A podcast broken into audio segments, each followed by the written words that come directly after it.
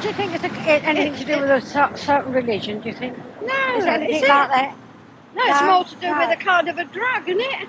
It's a drug. Yeah, well, those that take it want to be ought to be ashamed Well- of themselves.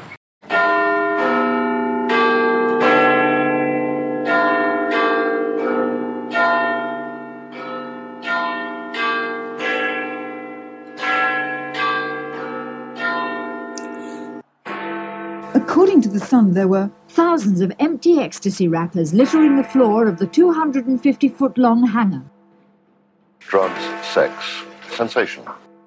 Some newspapers have called acid house music a sinister and evil cult which lures young people into drug taking. The message is certainly getting across. The organisers kept the location secret until the very last moment, which was the main reason, according to the papers, why there were so few police here and they were unable to act. Drug crazed kids, some as young as 12, boogied for eight hours yesterday at Britain's biggest ever ecstasy bash. The party took place here, infiltrated by reporters from the Mail and the Sun. There's, there's meant to be a drugs related craze. What do you know about acid house music? It must affect the brain in some way. or Unless it's just the music that does be. it. Who All knows? them lights flashing don't do you any good either, do it? I, I wouldn't even go in the No. pub where them lights are. Oh, no, they drive you mad, don't they? Welcome to the 88 podcast with yours truly, Wayne Anthony. And on today's podcast, we've got an absolute legend, an iconic musician from the scene, particularly from the UK. It's the legendary keyboard wizard himself, Adamski. Welcome to the podcast, mate. Hi, Wayne. Hi, podcast listeners. Hey, so it's so good to have you on the show, mate. It really is, you know. Thank because you. the thing is, when we talk about 1988, 1989, we talk about Mm. all of the artists that made that time special for us all. You know, Mm. you were homegrown talent. And at a time Mm. when everyone was kind of looking at the United States, they were looking at Chicago and they were looking at, you know, United States. You were our guy. Mm. You were our pin-up lad. You know. Yeah, I, I think the media were looking for someone to sort of represent the whole, you know, be a face of the scene. Sure. because it was kind of faceless. Uh, you know, that people didn't really know what the artists looked like. I mean, I even met some of them, but when I was at a party, it still felt to me like the music was coming from outer space, and it it wasn't like these normal human beings making the music in Chicago or Detroit or Belgium or wherever. And uh, Sure, sure. but I, it, it- it was a very you know um it was kind of an anon- anonymous uh thing the djs were playing the music and it was uh no one was like gawping at the djs in those days they were just Yeah. having a good time dancing and with their friends and uh And you're right. And because it was that electronic music being made at home in Mhm. bedrooms, it wasn't like Yeah. a band getting a band together. yeah And so obviously a lot of these guys, you know, they're bedroom DJs or producers and they wasn't necessarily ready to be standing front front Yeah, and so- center. i mean i it, it they kind of made me a poster boy Oh, and big i time, went mate.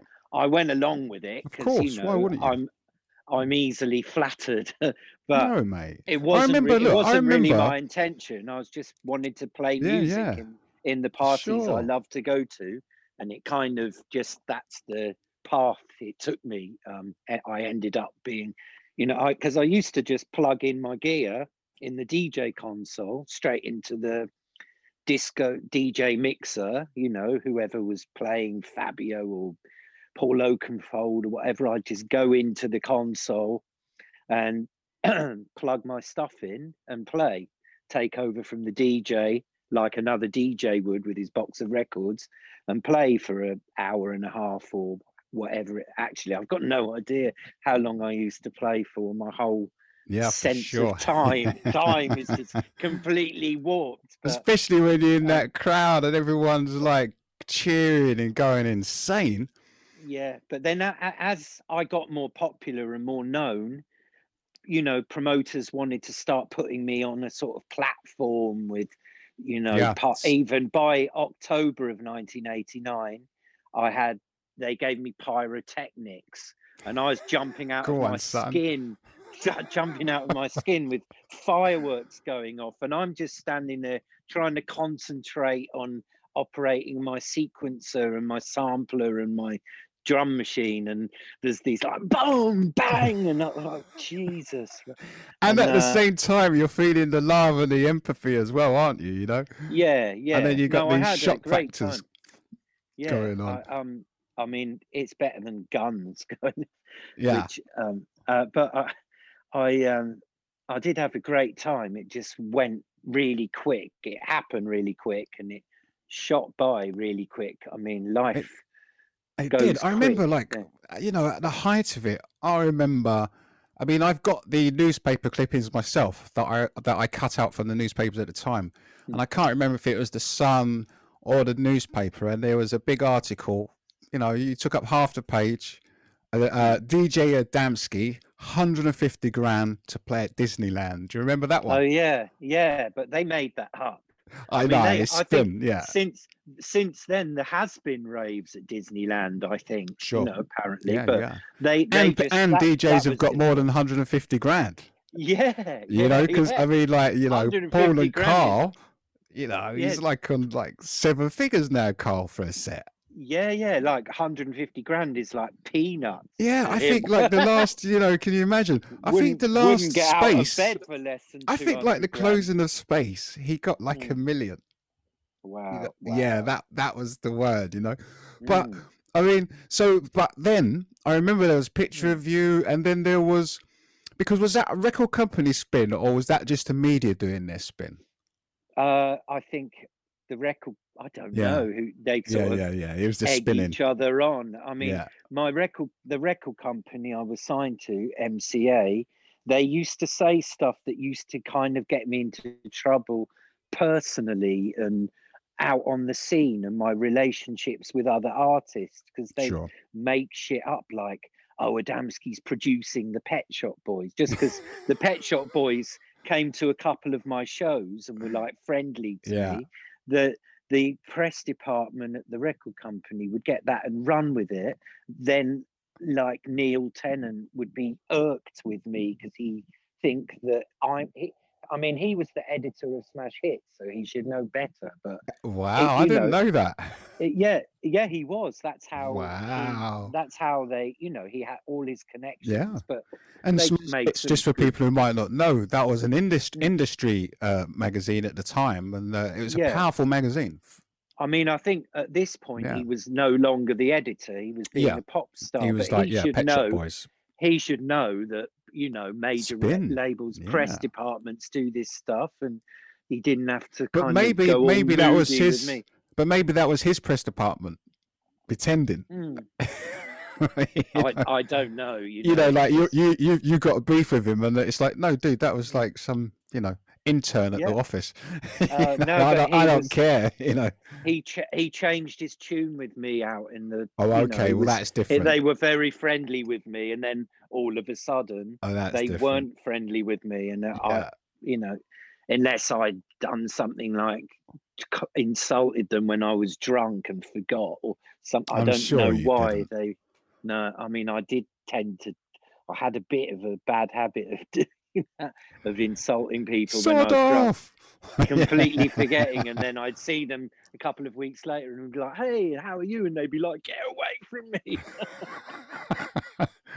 But I remember when um going like back to the beginning, I remember meeting you in Chelsea Hmm. at Natalie's place, your former partner, Uh-huh. and uh, myself and and Andrew. You remember Andrew from Yeah. Genesis? Yeah, yeah, of course. Well, Uh, the funny thing that I forgot when I was talking to you the other day, but Andrew, when I moved to when I was seventeen and I just moved to London from the sticks, and uh, I lived in uh, Homerton, Hackney, hey, and and I lived in this little road, and on the corner, Andy's family ran offie, the the- off yeah, ran the offie, and that was that was my local offie, and I no was like. I was like a budding alcohol. You know what I was doing at the time? I was busking in Leicester Square, and I'd go to Leicester Square with my acoustic guitar, play music until I'd kind of, I'd play until I plucked up enough courage to buy like uh, a can of special brew, and then carry on playing till I got play, got m- made Fair home or something. to, Yeah, yeah. to get yeah, well, To ten smoke or food. Yeah, yeah, yeah. and then and then in the end i'd have about six quid and i'd get the bus back to hackney and then go in andy's shop no and buy some buy some bread and cheese and beans and a couple of cans of special brew so i used to see him like every day What a and then- small world. i know and then two years later well three years but it's those days years seemed a lot longer um, n- Yeah. shortly after that he's like promoting this like massive parties and i'm like kind of known for providing entertainments at these That's events right. and who would have thought you know this know guy with his acoustic guitar and i just thought oh he's a nice you know family you know son Yeah, working which in his which he is, family's yeah. shop yeah, yeah Yeah, of course he was And, uh, he was. He still is. He's still alive. yeah but i mean he's not still working in his family's shop No, it's a restaurant now. Oh is it yeah, Yeah, that that yeah. area's been gentrified isn't it somehow? Yeah. But um, so when you met up with Andrew again, Andrew, for those who don't know, was my partner in Genesis. But when you met up again late in later in years in Chelsea, Yeah. did you recognise that that was Andrew from the off off license? I think. Well, I think he. I probably He- didn't because it would have been too too Yeah. surreal. But he he Yeah. told me. I remember him Okay. telling me that. Yeah. Oh, you know, you used to come in my dad's shop. No What? way, dude. Yeah, yeah. So, So, I um, mean, I remember at that time because I remember we came up the house and I remember you were playing us some of your music on Hmm. the cassette box. You know, Okay. and you were so quiet, you know. Hmm. And then, like a couple of weeks later, we was we saw you on stage, and Yeah. then you you know you it was almost like you you just come completely to life. You know, it was almost like this is where you're meant to be. You know. Well, I was still. I mean, I was had the safety of being behind my machines. I wasn't really. It wasn't like I was. But you're um, still you're still solo though. Yeah, it's you true. know, Well, it's- sometimes I had uh, my MC. Yeah, you had Chester, Yeah, if he and he was great. Yeah. He was. He was. Great. He was like. He was my flatmate, and we, you know, it was great when he came along and support. It was great to have a mate along with Totally. me, like supporting me and For sure. you know, geeing me up to the crowd. But sometimes he didn't come, sometimes he did. It was like however he felt like. Yeah, because um, obviously he was going through his own, you know, Yeah. journey of all- self-discovery as well, as we all were. it, yeah it was all it was all random uh you know like that no we didn't have stylists and choreographers and songwriters and anybody saying what to do it was just went from one to the next you know, like I remember playing in the, the dungeons in Lea Bridge Road and just turning up because I had my gear in the car because I'd been playing at some other club or rave or something. And like me and my manager Phil going, Oh, you know, we fancy going to the dungeon. but we've got the gear in the car. I don't want to leave it outside. Turning up at the dungeon, saying to the bouncer, Oh, I'm the I'm the PA, and then going, Oh, well, yeah, all right then. And you go, walking in, going up to the DJ saying, I'm the PA, I'm on in like 20 minutes or something. And they're like, Yeah, okay, cool. And like me plugging in and doing a set. And you can never, ever, ever do that now. It- likewise, you know, in uh, Ibiza in 1988, going to the opening of Amnesia, and just because I had a like bright green and orange jacket on and stuff, and going up to the, you know, girl with the guest list thing, going, "Oh, can can can we come in? Can me and my friends come in?" And they're like, "Ah, see, you look you look good. Come on in." And like now it's all computerized and like passport control and metal detectors and you could I, I think i guess they've got metal detectors actually i don't know. Maybe exaggerating but it's a, all a completely different world. I'm not bemoaning the loss of the old world. I'm just very grateful that i was alive to experience that world.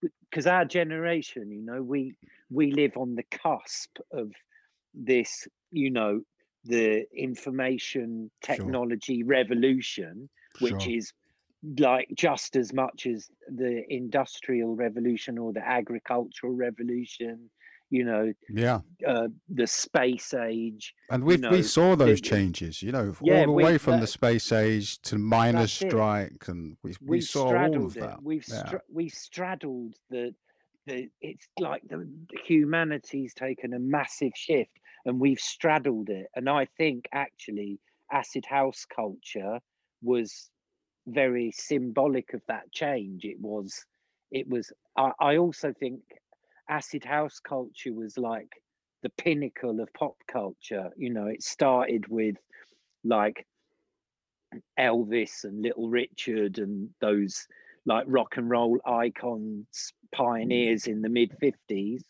And it went up and up and up and it went really fast. Like the the the um the advances, the progression of music, how quickly mm. it changed. Yeah, and like styles and different but by the 80s there was like a new kind of whole new scene and a whole new look and a whole new sound like every six weeks when i was at school it was just like two tone synth pop psychobilly Totally. street sounds electro Yeah. compilations And we know, did them the all, mod- didn't we? the- yeah we did it was like it was a brilliant time to be Yeah. at school and all the all the Because I 80s, think we're uh, roughly the same age. You- Your sixties was you born, yeah? yeah 67 me Yeah, yeah, sixty six. So yeah, we see that we see that journey, you know, and you know, Yeah. one minute we was all, you know, doing break dancing and beat bopping and Mm. doing the robots, and then the next thing it's like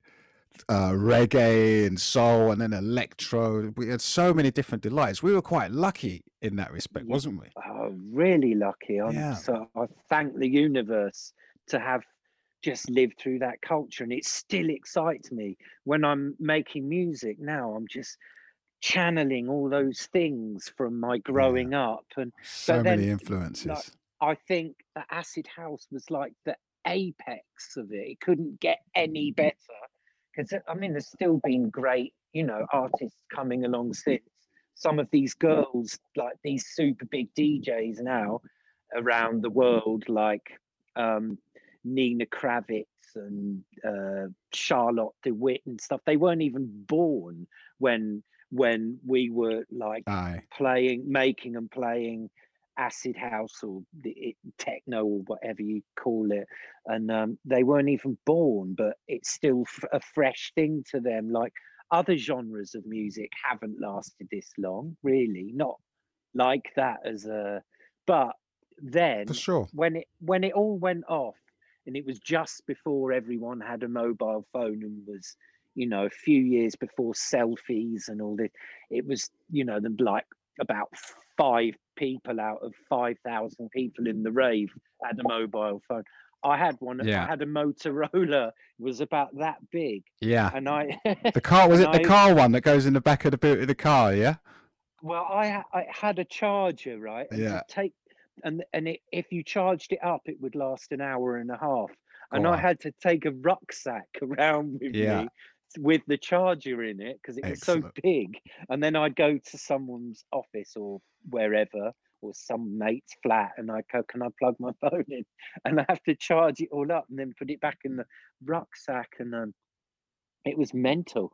But and they were really heavy as well. That battery Yeah. bit, it was heavy Yeah. because what you used to do, because I had one in the car, and what you'd do is you'd basically the the bottom of it, which was a big heavy battery, it was heavy, you know, Mm, good, you mm. know, it was heavy weight. And that Mm. would slide into your boot, and then the handset you just kind of went into the car and just put it into the Yeah. car. But the mad thing about it in those days is that no one would actually call me on that phone because it was like calling the states, you know. Mm. My, I was on a plane once. I mean, like a a domestic flight. I was flying to Glasgow or something, and the phone rang, and someone rang me. I couldn't believe it. I was ta- on sitting on a plane talking to.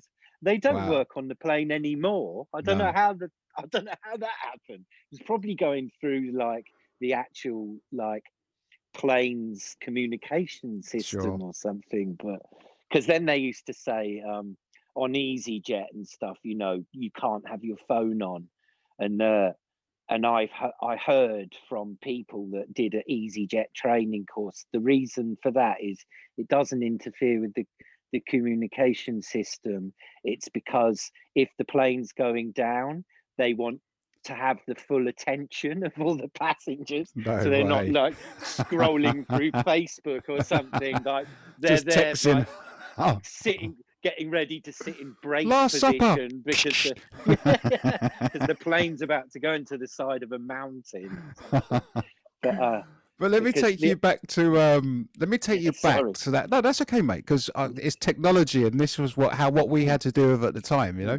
Mm. Um, but let me take you back to that opening night at, at Amnesia in Ibiza. I Mm. mean, what what was that like for an experience? Did you did you play there? Uh, the well, the first year I went, no, Yeah, yeah, I, yeah, I went yeah, in '88 Yeah. um, as a as a punter. As I said, I blagged it in because I because I had a fancy jacket on, and uh, the, then I, I in a in a million years dreams be you know beyond my wildest dreams didn't think that a year later I would be like playing there alongside Alfredo who was considered then I guess to be the most important DJ in the world For sure. cer- Yeah. certainly the most influential was he was superstar DJ level without you know Yeah. being the humblest of guys.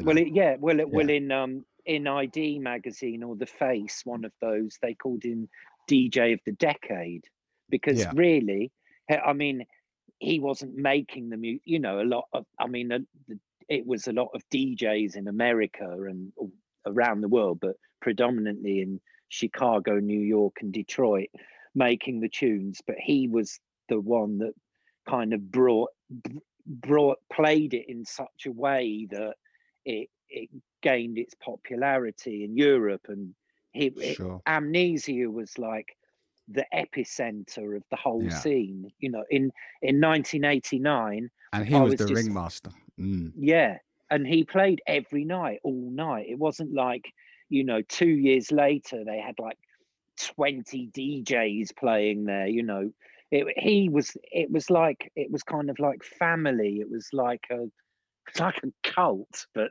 you know Yeah, And, but not a cult. Yeah. you know you yeah he you you he'd have a, a quite a lot of tunes you knew you were going to hear not in which order but then all he'd always throw these things in that would be like wow and it was just all different kinds of music but the thread that held it all together was like electronic you know house music and and techno and uh, 88 was a lot of acid house and uh but i mean by by 1989 you know the the the elite crowd the sort of boys own and that was like oh acid is so passe and they wouldn't they couldn't say remember. acid and it, it was uh, to them, my- it was already my- dead. Yeah. yeah my friend it wasn't dead at all I No, it was just beginning and for us. still it yeah. still isn't 32 years Yeah, later but I agree. but but but my my mate Ricardo Da Force, who sadly passed away about seven years ago, Bless he him. was the he was the MC at Amnesia, and uh, he uh, he he was Alfredo's friend and my friend. I'd met him. He was with the Shock Sound System, Yeah. which is Ashley Beedle's old crew, who I met in '88. Legendary crew. and- yeah, um, and then I'd met I'd met Ricky with that lot, um, Ashley and Dean and Paul and um I'd met him then and then I when I turned up with my keyboard and drum machine in in Amnesia in 89 I turned up for the sound check. There's a familiar face from London because I didn't really know anyone there either. I'd only just met Alfredo a few days before and he'd said Okay. you know in London I'd been introduced to him by Paul Oakenfold and he'd said you know please come and play at the opening night of my club. And and it is you know alfredo said to me that in his opinion that was the best party ever so i feel so Wow. um feel so honored and privileged to have played at what who was considered one of the most influential djs ever his Sure. it, the best party ever, and I was a part of it, and I I love Yeah, mate. no, Excellent. I've had I love I've had the life I've had, and and I did, I in the old days I'd have gone, no, I think they like me, but now I ca- can say I smashed it. You, I've- s- I've- did smash I've it, mate. grown, I've Absolutely. grown out. I've grown out of being all like, oh, I'm humble, and you know, I I smashed it. And anyway, so Mate, you That- smashed it because listen, mate, right? Before we get to that Ibiza 1989, was that the opening Yeah. party? So what was that, June or Yeah. something? yeah, or But maybe before we get to that, maybe Yeah, I'll like tell you May what, or it was. It was uh, a couple of days after the, that big biology that was in the field, the first Yeah. open air rave that was in the big field. That Yeah. was one of the best parties ever. yeah, I was there. And it, it was a couple of days after that, and Oh, I played to, there as well, didn't you? Yeah, I did three sets. Yes, uh, mate. I had to get and then then came back into London that Sunday evening and I loved that because the news of the world paper had come out with all this front page scandal about this party and it was still going on. And we just left there me and my friends we just left that party come into London and it was all the newspapers you know people Excellent. having their breakfast and but th- then I went to um Confusion, that party that was in Shaftesbury's on Shaftesbury Yeah, Nikki Avenue. Tracks. Big love to Yeah. Nikki. Yeah, yeah, big love to Nikki. Um, I used to also go there in '88. That was in Bill's, a place called Bill Stickers in Greek Street, I think, one of those Aye. streets off Soho Square. And I used to go there, and Robert Owens would be singing live, and he'd just be sitting behind the decks, and um, Kid Batchelor was DJing. And just singing live. And, it, and I used to go there with my mate Jimi Polo, who's from Chicago, and Aye. around that scene.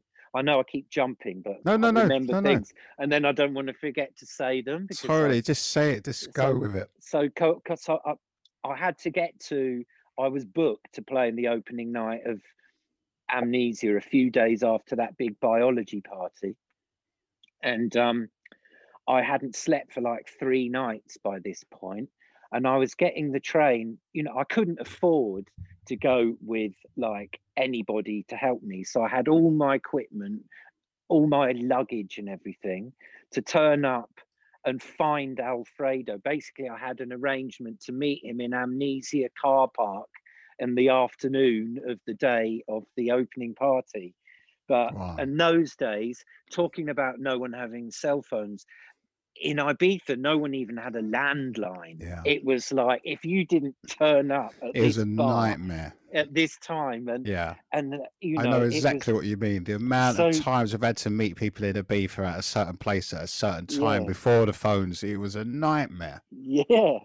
But somehow it kind of happened. It was still the universe would like guide us. But Yeah. I basically I kept I get I get I'd get on the train at Victoria to go to Gatwick and then I'd wake up in Brighton and I'd be like, oh no, I'm in Brighton. And then I'd get back on the train and wake back up in fucking Victoria. And I just kept missing Gatwick. And it, I, in the end, I missed my plane. I went to Gatwick. And you can't, you couldn't buy a ticket at the airport either. I had to call my manager and say, "Can you buy me a ticket?" And set, you know, calling from a pay phone in Gatwick. And then mm-hmm. I kept fall. I for about twelve hours. I was just sleeping around on the plastic chairs in Gatwick Airport. And then I would get woken up by airport security going like, "What are you doing here? We keep seeing you around." You know, this weird little rave brightly coloured clothes as well. kid. Yeah, yeah, yeah. And I probably had, yeah, my little skinny sparrow you know, drug legs with my shorts on and stuff. Just looked like a little weirdo with a but um and then in the end actually I went back to London because I had to wait another 24 hours. But still, nevertheless, I somehow made it to turned up in and met Alfredo in Amnesia car park and did my sound check and there yeah there was ricky ricardo da force who um was a friendly familiar face from london which was great. And then we became really good friends. He he's the he he was God rest his soul, the godfather of my daughter Bluebell, Natalie, and my bless. daughter, and uh, and he went on to work with the KLF, who we were also hanging out with in Ibiza that summer, who I also knew from Cool. before Acid House when they were the Justified Ancients of Mu Mu and they were making these mad mashups with ABBA and the Sex Pistols and Scottish rapping over the like mental music, really challenging culture and art, you know. You know your head's your head's like Oh, missing from the yeah. sc- yeah. There you go. I forgot I had a head. Um, um, um, you was like a and, uh, giant, you know. yeah so so um uh ricky went on to he was he was on 3am eternal the classic klf track Yeah. and also their big number one hit with tammy wynette i just loved that the klf you know people would just do mental things take big chances like who would make a rave record with like uh Tammy Wynette, you know, a country and western singer singing about, you know, the justified ancients of Mu and the Illuminati and stuff, and a and a rapper from London like talking about fishing in the rivers of life. And it got to number one, and they dressed up as ice cream cones and like threw a dead sheep into the lobby of the Brits Awards and Classic. um, you know, all Mm. these kinds of things. Now people just and they have- wanted to bur- they wanted Yeah. to originally throw the million pound just in Liverpool Street or something, didn't Oh, they? And- yeah. But they wouldn't allow them to throw the million pound, so that's Oh, why they burnt it, wasn't it? You know, it's yeah, like they okay, burned we'll they it. burned a million pounds, Yeah. and then they got sued by the Bank of England Oh. another hundred and fifty grand for defacing the Queen's way. notes. How but they also, before they did that, I was reminded um, reading uh, the the um, Adventures in Wonderland, Sheryl Garratt's account of acid house culture and rave culture that they they were paid they insisted on one of the raves in being paid in scottish pound notes or scottish 10 pound notes their fee was a grand or something. Um, because one you know bill drummond the from the klf is scottish and proud of, he wears a kilt and stuff. And they they they insisted on being paid in scottish notes a rave in like essex or something. And then they just went up onto onto the onto the The stage or what do you whatever. The stage, yeah, Yeah. Just threw the money out into the audience. like, Excellent. threw their whole fee out into the audience. They'd, I just, it was so mental that whole period of. That's what I mean. It was the pic- the the, the pinnacle of pop culture. Like, you know, Sure. since then there's been a few. You know, obviously there was like drum and bass came along and stuff, but that was it. That was kind of um these I see them all as offshoots of that, you know, as amazing and you know influential as all these la- latter things, but nothing quite uh, got that same excitement as when it was fresh, because you know, then the then the, all obviously like the major, you know, the BBC got involved and and uh, the corporations got involved in what was really essentially underground culture before. And even i don't know i'm not I, like i said i'm not bemoaning the loss of how it was. I'm just saying how grateful i am to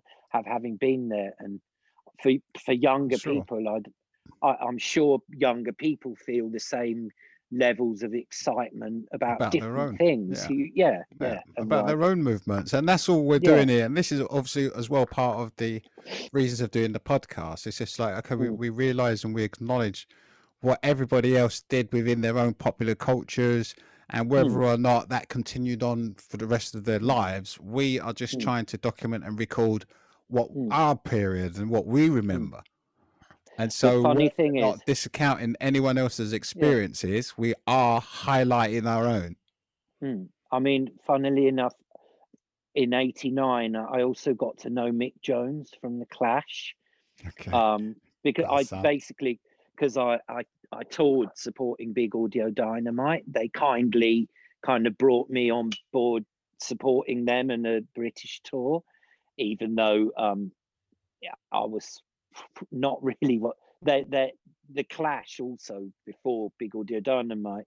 Um, you know, they famously used to bring acts. You know, like they bring like rappers in, in the early 80s that, that you know weren't you know they rubbed up their punk rock audience the wrong way but that they would they would challenge their audience by bringing them new things Sure. you know like suicide who are like the godfathers of electronic music that were doing it in the mid 70s they even an inspired Kraftwerk they're Wow. my, one of my favorite bands of all time the clash got suicide supporting them and you know their Cool. audience were just like throwing bottles at them because they were just had a synthesizer and a guy singing and everyone thought no it has to be like blokes with guitars and drums like sweating and like you know. But any, anyway i got to know mick jones but when i used to see mick jones in the raves he was only like 30 but for me i was like 20 uh, or something and i just think what's he doing there? I think like these guys were from a kind of bygone era like the victorians punk was only 10 years Yeah. before but it seemed like eons ago and that and it was just weird. That was just my perception and i think and, and um, pete shelley from the buzzcocks I, I saw him too and a, a few other of these old faces but they weren't old. They were like 30 which now to my daughter's 29 it's like it's just nuts and then by actually by the end of 89 i remember i was out at some party and these guys spike and neville that used to do a party called the hug club which is oh, yeah. the, Yeah. the seminal acid ecstasy parties or whatever they're they like used "Well, to do we- legends as well, didn't they?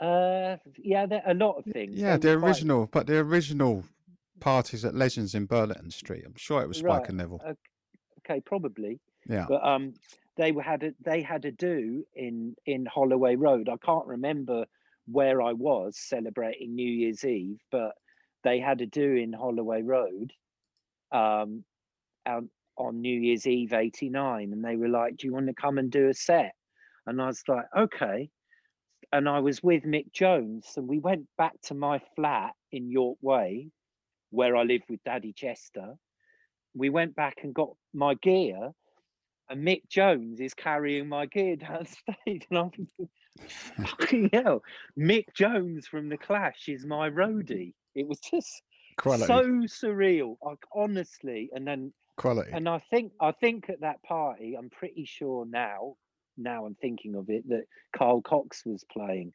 Um, he was, yeah, and it, it uh, God, these memories keep keep one thing makes me think of another like about Sure.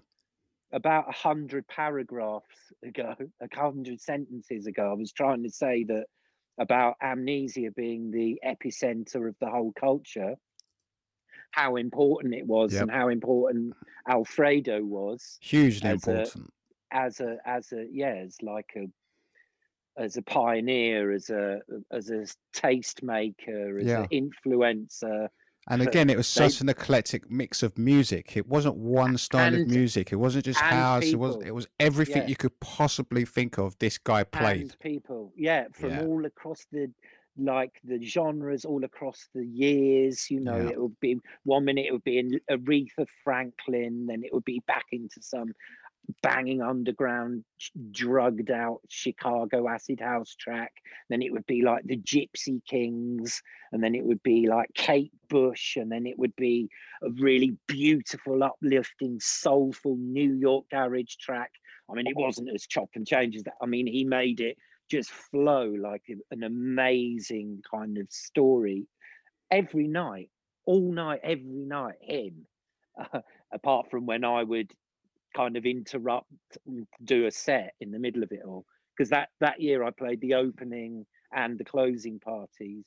What on, I remember, what That's I big, remember, mate. Uh, listen, that in itself is an honour. You, you played the opening and closing parties. That is a definitely an honour, Yeah. mate. Yeah, I mean, there's some, there's some on testpressing.org. Um, there's some footage of. I don't think it's either the opening or closing party, but it's that summer. It, it's one of the parties, and it it it's footage of just people in the crowd and stuff. And the soundtrack is me playing live in the background, and it was miscredited to Alfredo uh, before, but I think they corrected it. But but the thing is, that summer, like how exciting for a 20 year old guy who the year before had been totally in awe of Alfredo and all of it, you know, it was like a world beyond the the edge of the universe. And then I just going backwards and forwards all summer, playing at whether it be Sunrise 5000 or energy at that film studio you know one of the yeah the most Westway. legendary yeah that legendary party where i was playing you know alongside paul we all speak about it yeah jazzy sure. m and and um and then going flying back to ibiza doing staying there for a week or two doing a few sets in amnesia then flying Very back cool. Used to go to space um it space opened in 1989 too and it Yep. was like there would be honest it was after hours it used to start six or seven in the morning or something Yep. there would be about 100 people there sitting around on bean bags and about Yeah. 30 people on the dance floor yeah You're talking Beck's about on the bar yeah, talking about Carl Cox getting paid paid a million to play there.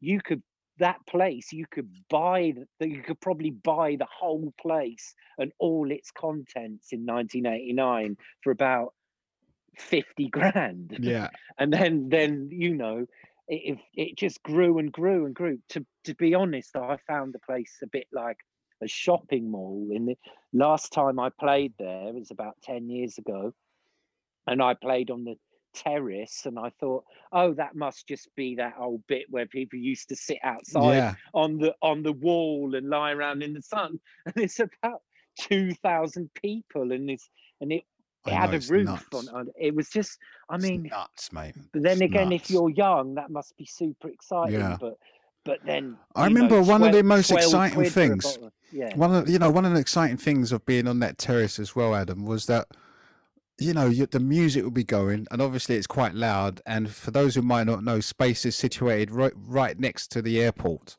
Oh, and every now and again a an aeroplane would go over this was particularly in Oh, the yeah. 90s it would go over in time with the music Oh, yeah. and then everyone would acknowledge it so this aeroplane would go over just you know like just in between a song just right in the groove right on On a time breakdown or something. yeah, yeah, Yeah. It just like, shoo, and then everyone would just go nuts. You know, Yeah. great Oh. times. So Space of Beaver, Yeah. the terrace. I mean, we never really used to go inside. It was always out on the terrace. Once I was, Let me take uh, you also back to. um You also did Hacienda in 1989. Yes. What I- was that like? Check- you can you- see the videos. I mean, that's high energy, Yeah. huh? Yeah, I was playing Killer instrumental before I ever. I think I knew Seal by this point, but I hadn't got him on that tune. It was just one of the tunes in my set, which was all instrumental, apart from Daddy Chester like emceeing over it. But that that wasn't scripted. That was just him, you know, uh, being a hype man on the mic. Uh, Totally. So- totally. it was uh, um you can see it on youtube i'm playing killer at the hacienda in 89 that was i think in december mate. 89 Yeah. uh, ev- everyone's going thanks. insane. i mean that was so exciting i'd never been up north before i went on the the big audio dynamite tour must have been in october i'd never even been up north i mean i'm a southern puff or whatever they call Yeah, it yeah, yeah, yeah, yeah. up there Snatch. Yeah, But, yeah, um, yeah. I remember, I remember, I'd never been north of the Watford Gap. I never, and it was so, and then to go up to this another legendary club and be embraced and given such a warm welcome, and they used to let off all those klaxons and stuff in there, which I'd never heard before. You know, you like it was just like so exciting, Wayne. I'm just so You can I'm- see it, mate. Just watching the footage is really, really exciting. And for you, Adam, you made all this oh. music, you know, in your bedroom. I think we might have lost you for a second. yeah. Someone's trying to call me. I, yeah, Oh, okay. yeah, so there's you. You made all this music alone in your bedroom, yeah? yeah. Tell us a little bit about that process, mate, and then we we then we'll talk about playing it to people. But tell us about your process.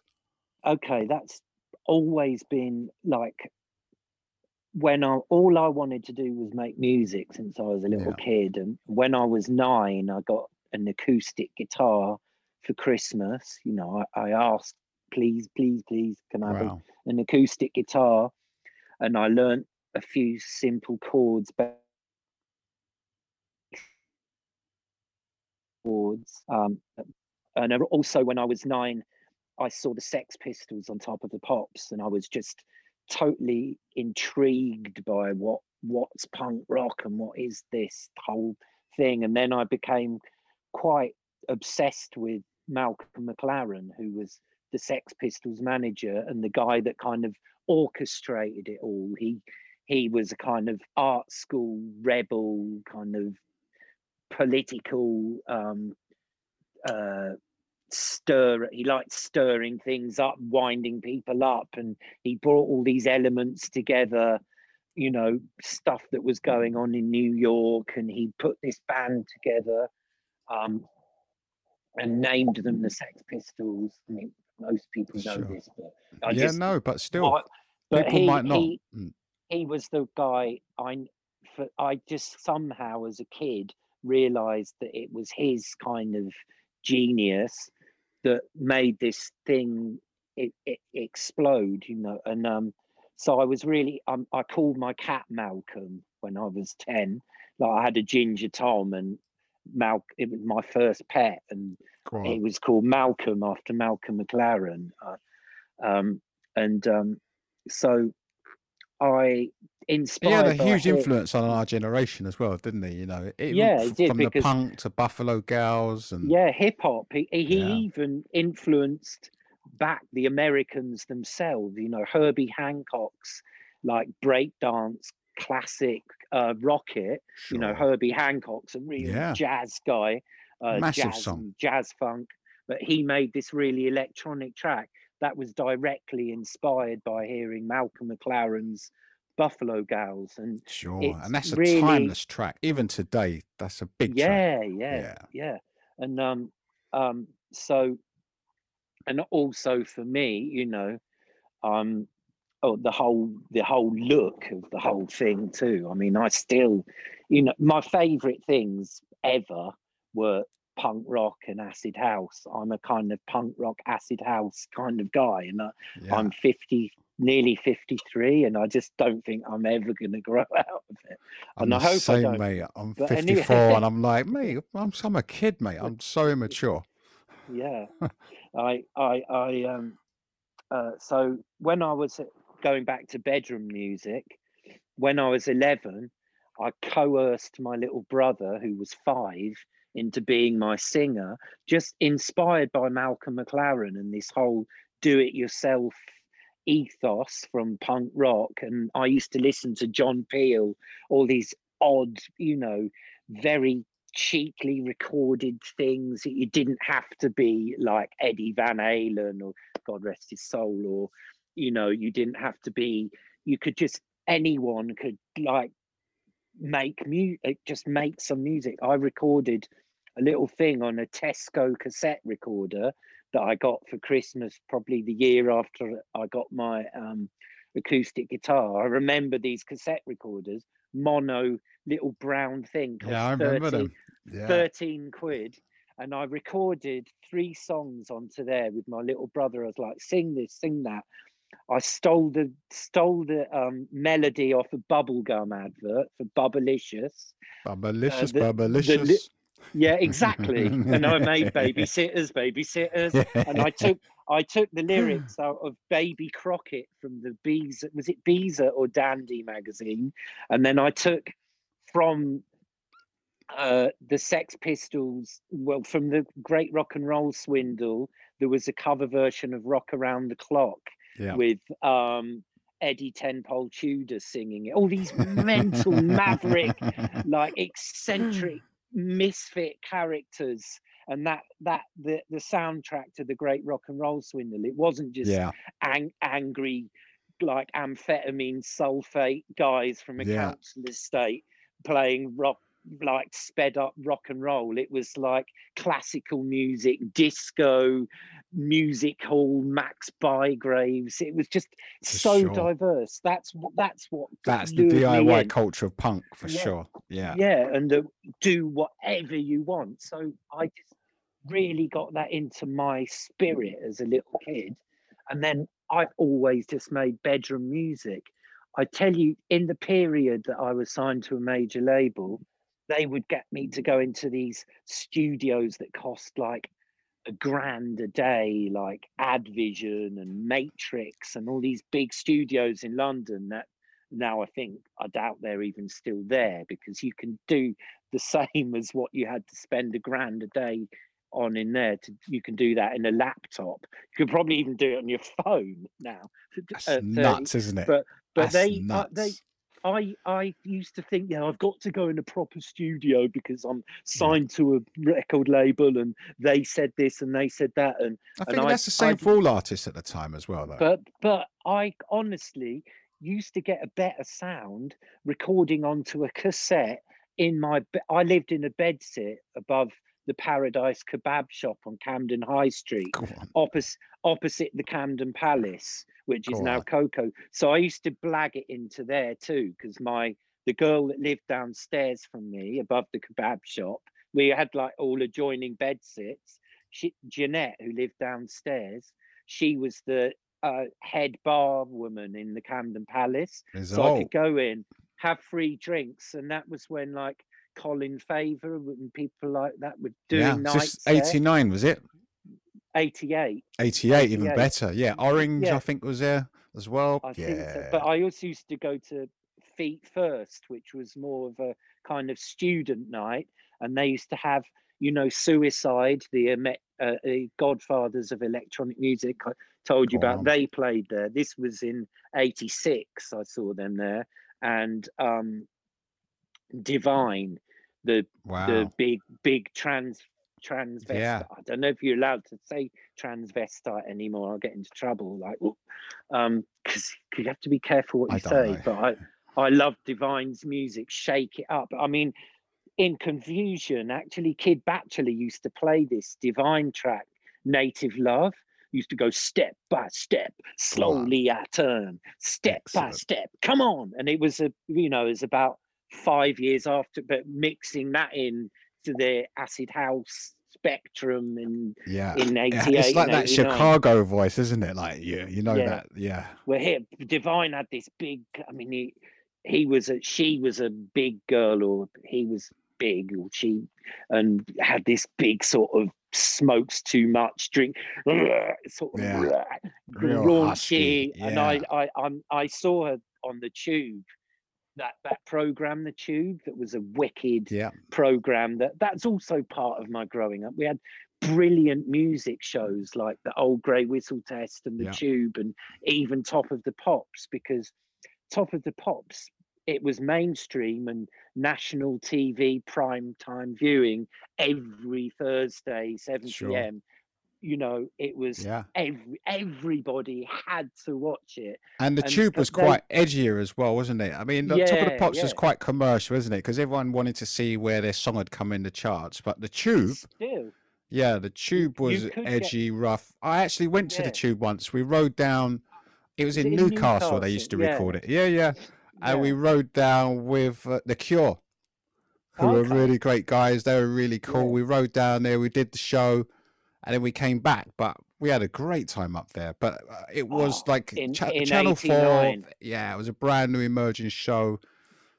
I mean, this was before in '89. This was like lullaby '86 or something in, like that. Yeah, yeah. 89 one of alfredo's like anthem tunes was lullaby by the Okay. cure Yeah, mate. and that was that was like 90 bpm or it wasn't a banging it's Yeah. just this beautiful track with That's a good beautiful strings and it was just like su- had this really um, brilliant guitar groove loop through it and that was a massive tune in amnesia it wasn't all about just 120 to 130 boof boof boof it was just Sure. I was so uh, but anyway we keep just And but, digressing all over the that, place that's perfect. That's exactly what we want to do. I mean, and that's the thing, though. But it was the music that actually had an emotional impact on us. All of those Yeah. songs. I mean, Alfredo would play songs from the seventies, from the sixties, from the fifties. He Mm. didn't. He didn't Yeah. care. Another one was um, Glad to Know You, Chaz Jankel. Chaz Jankel was like Ian Dury's, one of Ian Dury's main songwriting partners. Sure. And then he, he with Ian Jury and the Blockheads, who I loved when I Yep. was growing up as a kid. Hit me too. with your rhythm stick. Yeah, Hit what me. a brilliant, what a Hit me. brilliant record. um, but um, Chaz Jankel did this song "Glad to Know You," and Yeah. I actually remember crying. That was a '70s, I think, late '70s, early '80s tune.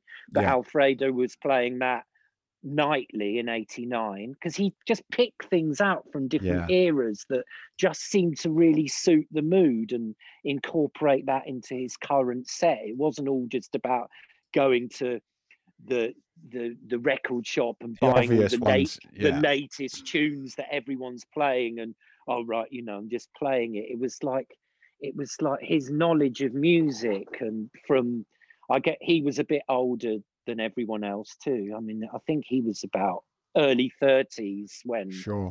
And I think know, he was originally really a, a went on. journalist as well. okay i didn't Yeah, know that uh, yeah. I think he was originally a journalist, so he came from it with that uh, systematic. I know, Yeah. and then I was I was living when I was in uh, going back to Ibiza backwards and forwards in '89. I was staying in his farmhouse in the middle of nowhere with him and Ricardo Da Force and Alfredo's big Alsatian dog, and um, Ricky used to wind me up. He used to say like he used to tell me the dog's name was Fuego or something, which was fire, which it wasn't, and and saying, you know, the dog will the the, the dog will I'd be like tripping on acid or. And Ricky would tell me that the dog wants to eat me and st- he would just he was really playful and funny. He was a great friend, but I don't I think he never did Not when you're on LSD. he, he didn't yeah he didn't get the he didn't get the sort of intricacies of it that it's not a good idea to tell someone that an alsatian named fire wants to eat Yeah. them but but still it was all you know spirit An Alsatian that's in the house.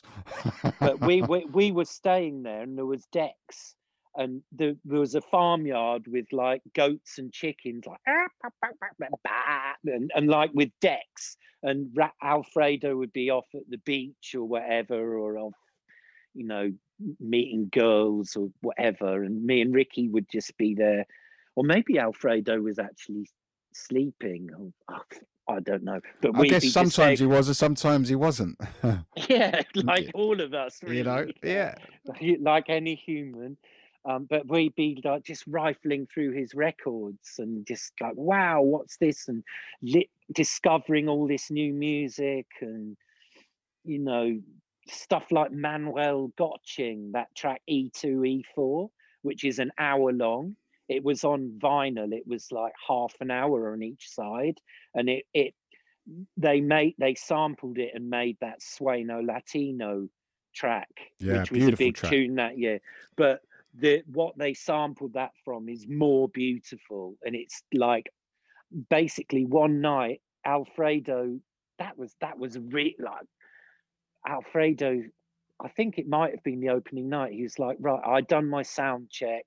The club's kind of empty, but just sort of opening, and the bar people are setting up their optics and bringing in the crates of beers and stuff and the, you know the lights are starting to and he's like i've got to go home and get changed can you like man the decks and i'm like on. what and I, I'm and he's like i'm like "Oh, what shall i play and uh, and he said put that on and and it's like and then he said when you know so i'm like i'm the dj in the best nightclub in the world it was Cool, like dude. what the fuck? And then when that one ran out, I was playing, um, which he also told me to play was like the theme from Baghdad Cafe. That I am calling you, beautiful song. Because it was early enough, it didn't have to For be. sure. You know, people are just filtering in and you know having a. This is where the con- concept of warm up DJs Yeah. come from, I Yeah. guess.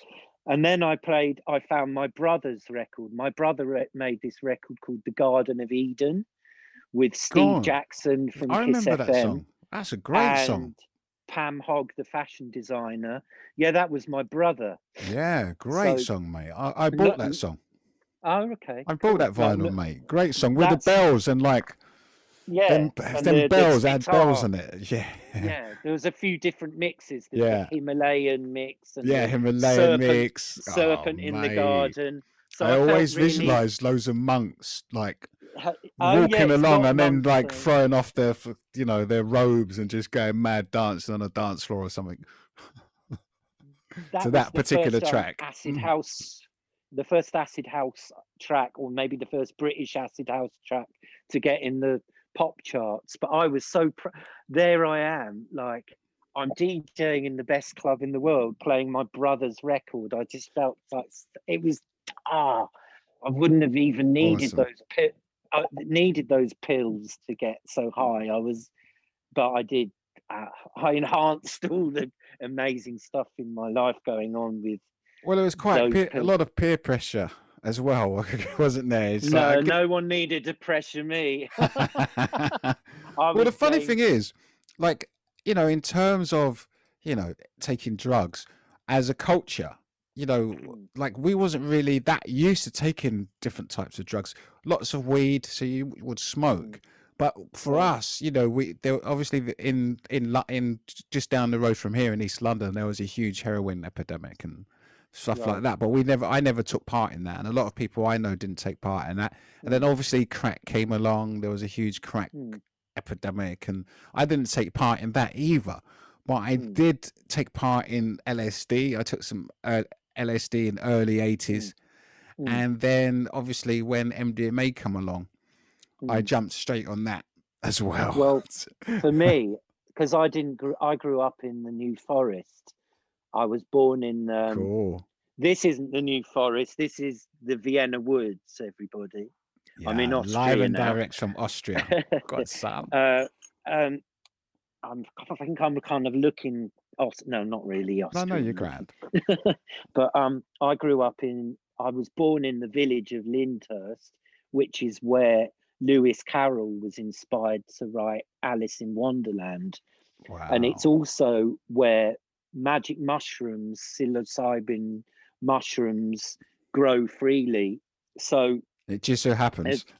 as a teenager, yeah, um, it we all went mu- mushroom picking. You know, like when I was 15, 16, you go and pick mushrooms on the Saturday afternoon and eat them on Saturday night, and and that was.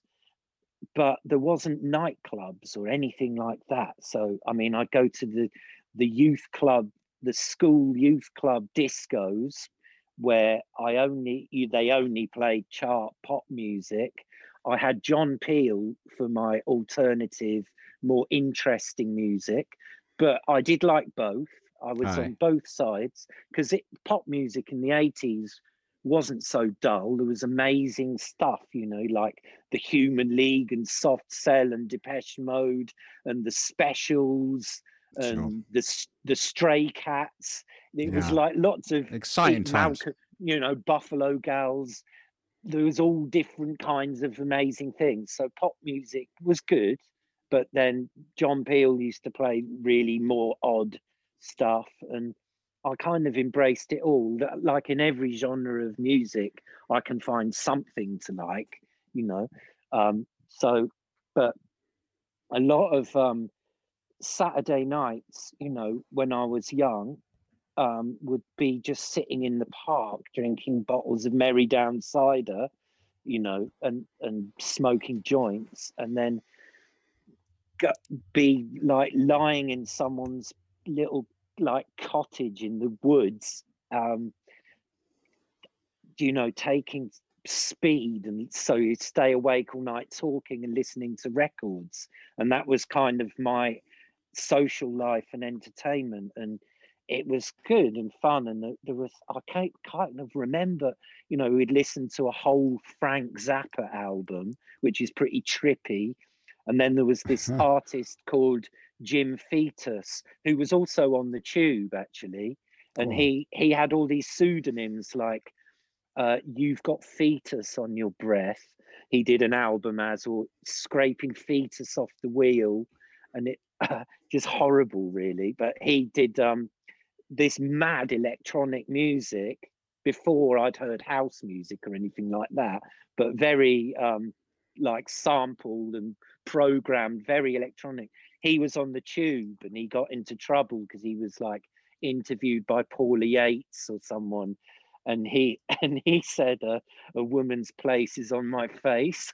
Oh my word! and they, were, they he's an he's American. He's he's I, I don't know what he's doing now, but I think he was on the same label as Soft Cell and stuff, Some Bizzare, like which was a really great label in the eighties, uh, as as well as Soft Cell. I, I think The The there was a this album called Soul Mining by The The. Yeah, one The. guy, uh, Matt, someone from East East London. But listening to albums like that, electronic music, but not from the the club scene per se, and uh, also um, you know the art of noise and things. But those sort of records, then you needed to be rich. You know, Yello also. You know, Yello were like millionaire playboys. Their music was amazing. Yeah. But to to be able to make music like that, you know, a sampler cost like 30 grand, you know, at Yeah, the beginning of the 80s and Sure. stuff like that. Also, another great album, David Byrne and Brian Eno. David Byrne from Talking Heads and Brian Eno, the producer of David Bowie and U2 and loads of things, um, who invented ambient music. And they a great album, My Life in the Bush of Ghosts, from the early 80s. That was, you know, a lot of tape editing and splicing bits of, you know, sample. It was a, you know, it was a, one of the first kind of sampling albums, but doing a lot of it from tape and getting stuff off the radio and like a preacher doing an exorcism over like African rhythms and it's like mental, but like really good. I'd really recommend that album. Very cool. But listening to stuff like that and just get, you know, smoking bongs and just listening to music was until I moved to London and then as I said, started to go to, places like Camden Palace. Also in '88, um, there was High on Hope at Dingwalls. Yeah. Well, I, I didn't I didn't go to I didn't go to Shoom until I played there in '89 because to be honest, I was I felt I was petrified by being turned away and insulted by Jenny Rampling. It was too intimidating for me. I It was know very hard to get in there, so yeah you know. i'd heard about it and and i really wanted to go you know i was picking i was buying like detroit techno and chicago acid records and i apart from you know going to ibiza in 88 i didn't really know where to go to experience it apart from shoom which which just you know i when i did go to shoom Jenny Rampling would there'd be a girl trying to get in, and Jenny Rampling would go, "Get back in the gutter where you belong, you slut," and stuff. Oh And it's my like, word. I, I, I'm, you know, I'm quite a meek bloke, and I just to, you know, so I didn't go to Shoom, but I did used to go to High on Hope uh, because I lived. I it was Dingwalls was on further up Camden High Street by the lock, and I lived on Camden High Street, as I said, above the kebab shop. And my other flatmate, was That was a big night. High and hope. yeah, adjoining bedsit was living Jimi Polo, my mate from Chicago. Um, and we used to go up and he used to introduce me to all the like Marshall Jefferson and Adonis. And it it was such like Adonis came round to our bed sits and I had my gear set up in my bed sit. This is a we would you asked me about making music in my bedroom and this conversation's gone mate, I love it's the gone journey. around the world. Listen, but- we love the journey. I'm sure everyone listening loved the journey, mate. Adonis, of of all the Chicago house pioneers, innovators, he's still my favorite. I think his music from back then, over 30 years ago, still sounds futuristic and fresh and dark and sexy and like uh he produced um Lack of Love by Charles B. That's in my top 10 Lack house records. used to be, used to be a lack Uh, of love. yeah um he produced no way back uh no way back. he produced this track called uh shout uh, under a different name um jack frost and the circle jerks but it had that acid the Oh yeah, yeah, yeah, yeah. evil, Excellent. evil evil eddie richards sampled that for that acid man Totally, acid dude. man and he sampled Acid Man off Cheech and Chong, I think, which Yeah. is another thing. When I was lying around in the forest in my friend's cottage and stuff, listening to records, we'd had to have to listen to Cheech and Chong, and it'd be like, "Oh God, Yeah. get back That with was the on, on vinyl as well, wasn't it? Do you Yeah, remember? it- It was it was actually on vinyl. Yeah. It was funny and stuff, but I just wanted to hear more music. I just could never get enough music, but but um, yeah. So I was Yeah, so- making. Yeah, go on. yeah, sorry. sorry. No, So you started making. gonna- So you started making them. So then you turned to it yourself. You got yourself a keyboard or something, and then you was like, Yeah. right, this is me Yeah. now. Well, on the back of that Stupid Babies record, which when I started telling you about my Yeah. bedroom um, Excellent. experiment, I, I sent the cassette to a label which was called Fast Product Records, and it was a really cool post-punk independent label in the late 70s run by the manager of the Human League, and it's the label that released the first Human League album. It released early Joy Division. uh, Joy Division. It released DAF, the the German group DAF, which all these people were hugely influential on house and techno. Um, you know, Jimi Polo. The, a lot of the the stuff that influenced the black dudes making Chicago house was like European was like white Europeans. So when people say, "Oh, it, it was a black music," it was not. It was cross pollinating. Kraftwerk were like four whiter than white guys from like Germans. Dusseldorf yeah. yeah and uh they you know like they and it was it's music's for everyone you know derrick may another one of my idols got up at the new music seminar in new york in 1990 um, and said adamski stolen the music from us the blacks and i'm like Oh, i was wow. so gutted so yeah, for hurt sure, mate. that was like someone just stabbing me in the heart you know because i That loved is that guy's music.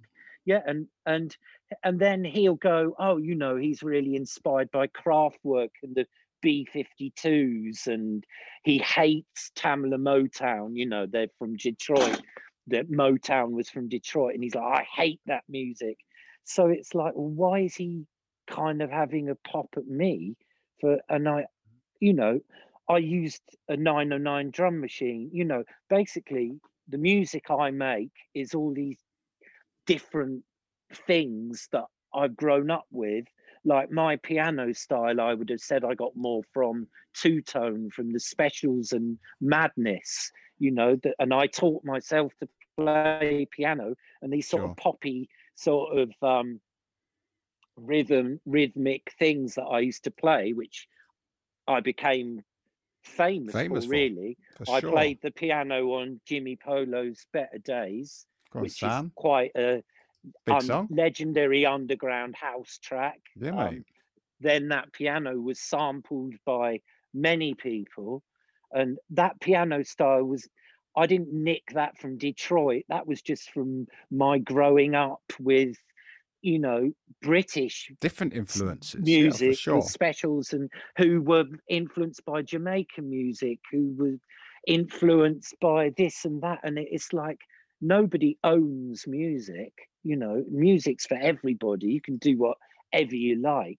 i mean i it was yeah that was painful i don't know wh- where how did i get onto that and No, yeah i used a i used a 909 drum machine like derrick may uh, but like many many people used the 909 drum machine but i wasn't using it to copy them i was I actually and i your bought the sound, 909 your album, yeah, your album live and direct as well. That was a unique to you. I, I want to say that it Mm. sounds like Derrick May or it sounds like Detroit stuff. Mm, mm.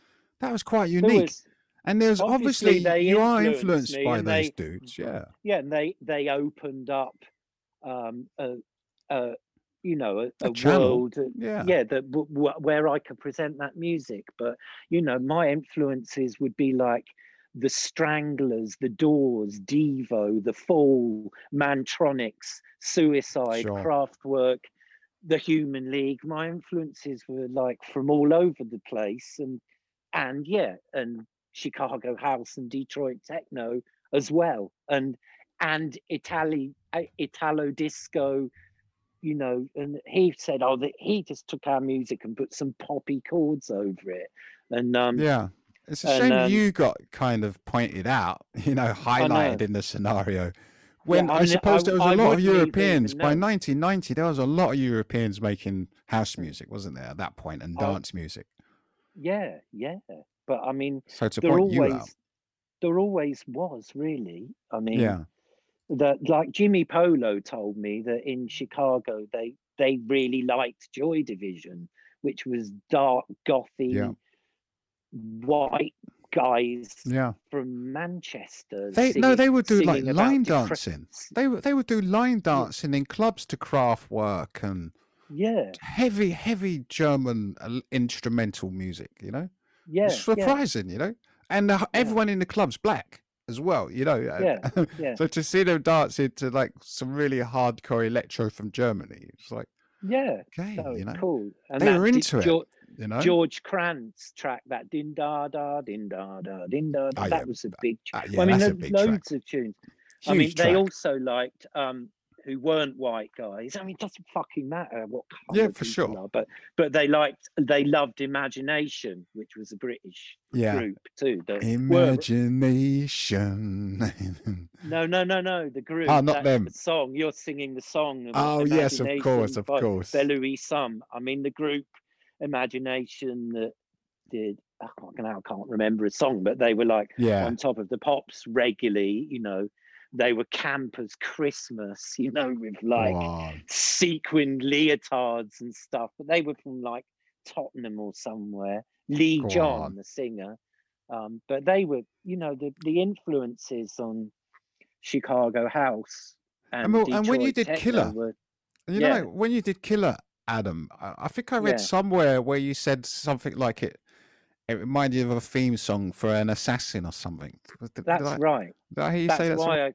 I that's why I called it Killer, the Killer, in fact, because I just when I made that music in my bed sit, I just imagined that yeah, as a soundtrack. I was it was always something I've wanted to do is soundtracks.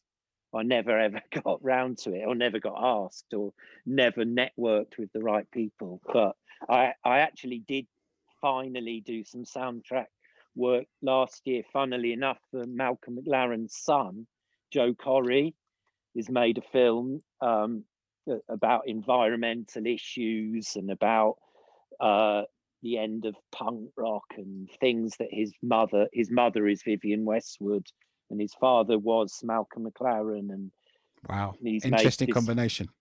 yeah, he he's made this film uh, um, called Wake Up Punk, and I've done the soundtrack to that. But the film's all got held up by Johnny Rotten saying you can't use this and you can't use that, and uh, Oh, so. Uh, but I, I actually You've done your finally did- part. I got round to doing some soundtrack work, and actually, um, uh, the satisfaction for me is even in just doing it. i I mean, I hope for Joe's sake the film seems seems sees the light of day, but my pleasure is in just making the music, and it doesn't really matter to me if people even hear it. Well, obviously, I'd like people to hear it and tell me oh, we like your music, but it doesn't really matter at the end of the day. I mean, with what's going on in the world um, these days, like music is the least of our worries, really. Like, It's the least what- of our worries, but at least Mm. it, it provides a lot of people with an escape. Do you know know, what I've yeah. I've really thought that acid house somehow old school acid, new school, you know, current acid as young people interpret it or people make like acid house somehow seems like the really perfect soundtrack for the world today. Sure. I mean, maybe it's just because I love acid house, but I I've been listening to acid house doing the gardening, doing the cooking, working out, having sex, um, chilling out. Like acid house seems like the perfect soundtrack to everything, but it really like I know that in the late 80s there was this sort of acid house utopia like it was this kind of new summer of love love and peace kind of movement but i also kind of saw it as a bit dystopian like all these people like off their nut and they were i you know we've got over pretending that it wasn't a massive drug culture you know it's so funny when I see in- people sticking to in- that. I'm like, dude, back in on. the day like i we used to pretend, but you know, smash hits and stuff and i would lie not lie i'd kind of avoid talking about the Yeah. truth you know acid house and and its subgenres and associated genres was fantastic music don't get me wrong and i loved the music and i didn't only like the music because i was high but a big part of that whole scene was getting fucking yeah, smashed off your box.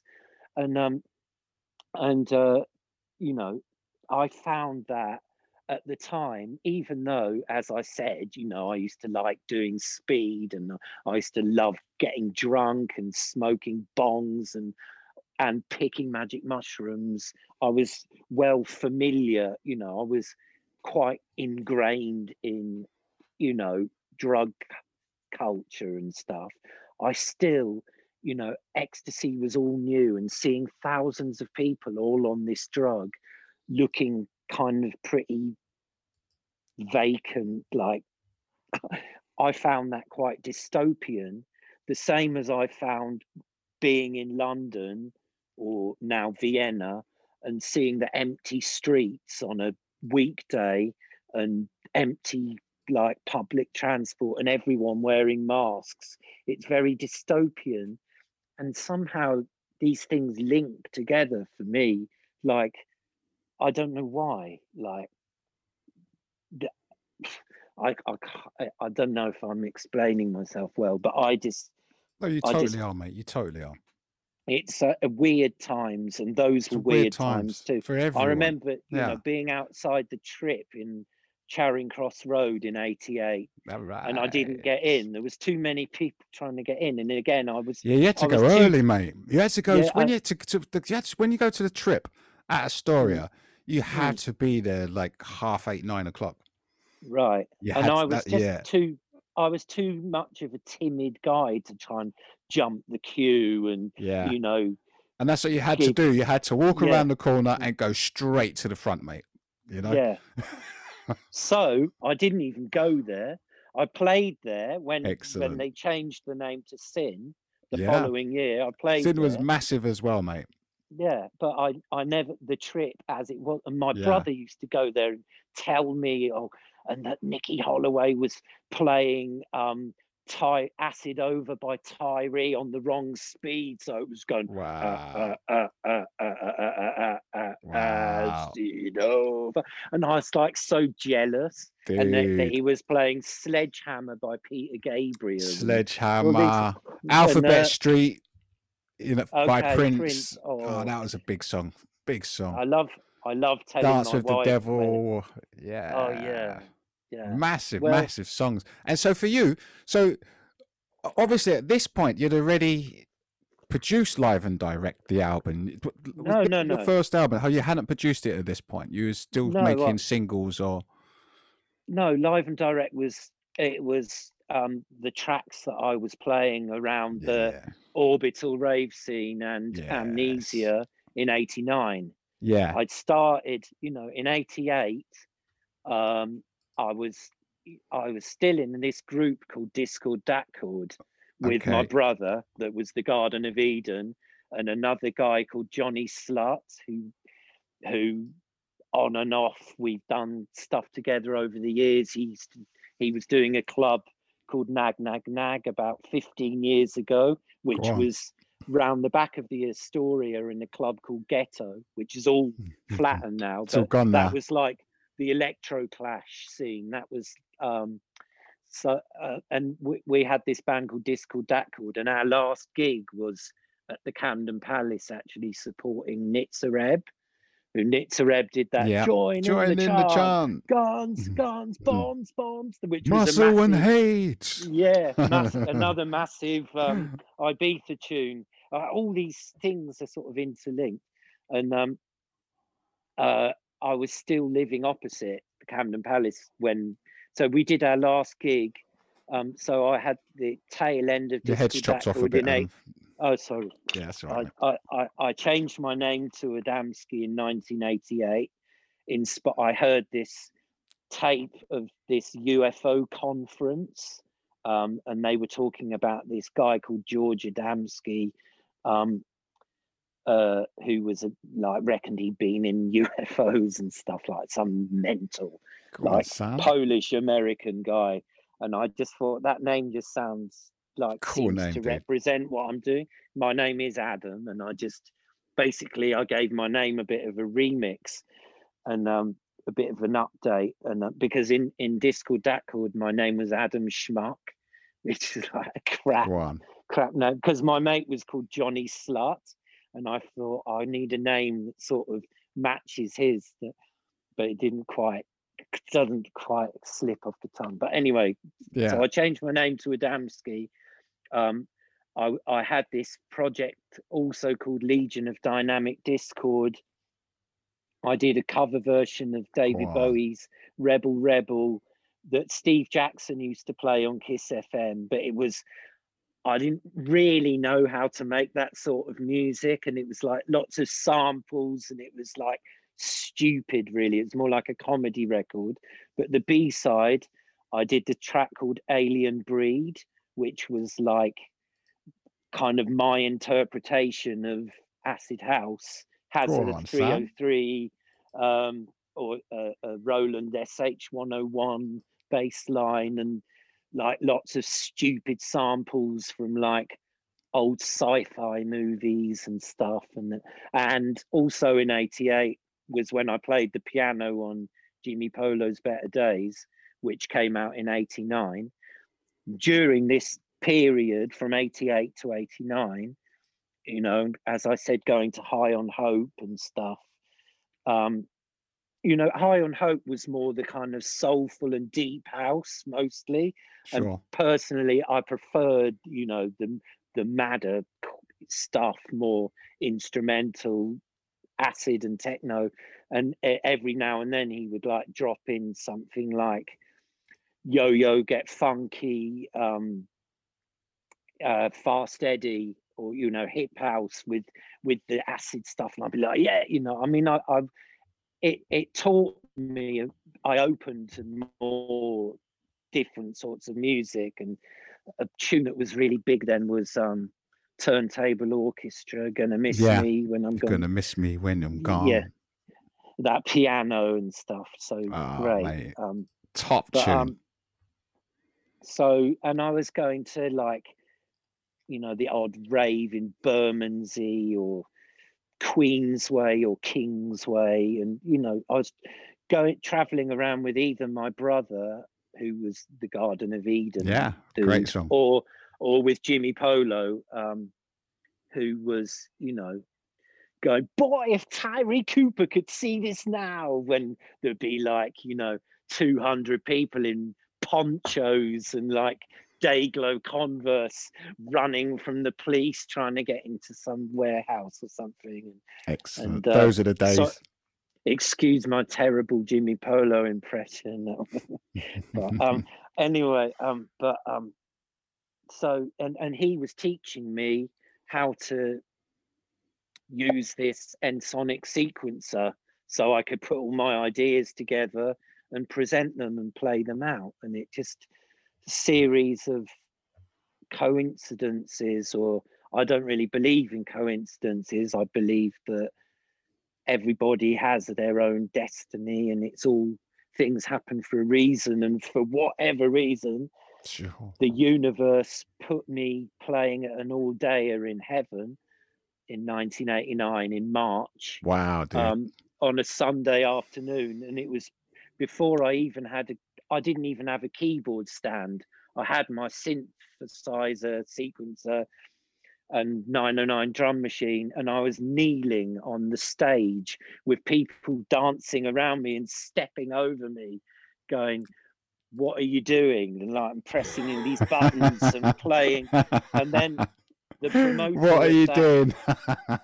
that promote the promote and it went off i have to say you know it went it, Ah, i mate. smashed it that was my first proper gig Did you I mean, record I- one of those for your album? Was there a live version or? Was... there not there Am was I thinking of something else? recorded Mm. no there was bits of all these raves and bits and bobs recorded badly usually because we were all too off it to like Yeah. remember to press record on the DAT machine and stuff but bits and bobs and uh, we took world dance in east grinstead or somewhere one of those big raves. Anton the pirate did world dance after he did energy.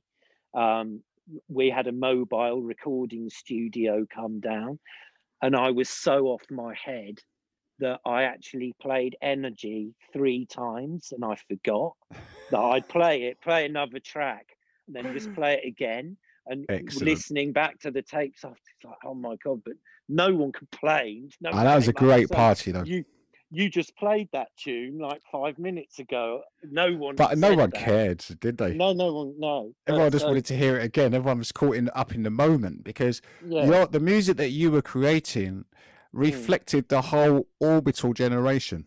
You know, it's people could actually they felt empathy for that. They felt that you was on this journey along with everybody else. So when they saw you playing at the parties, I mean, you played at Hacienda, you played at Ibiza, the opening of Yeah. Amnesia.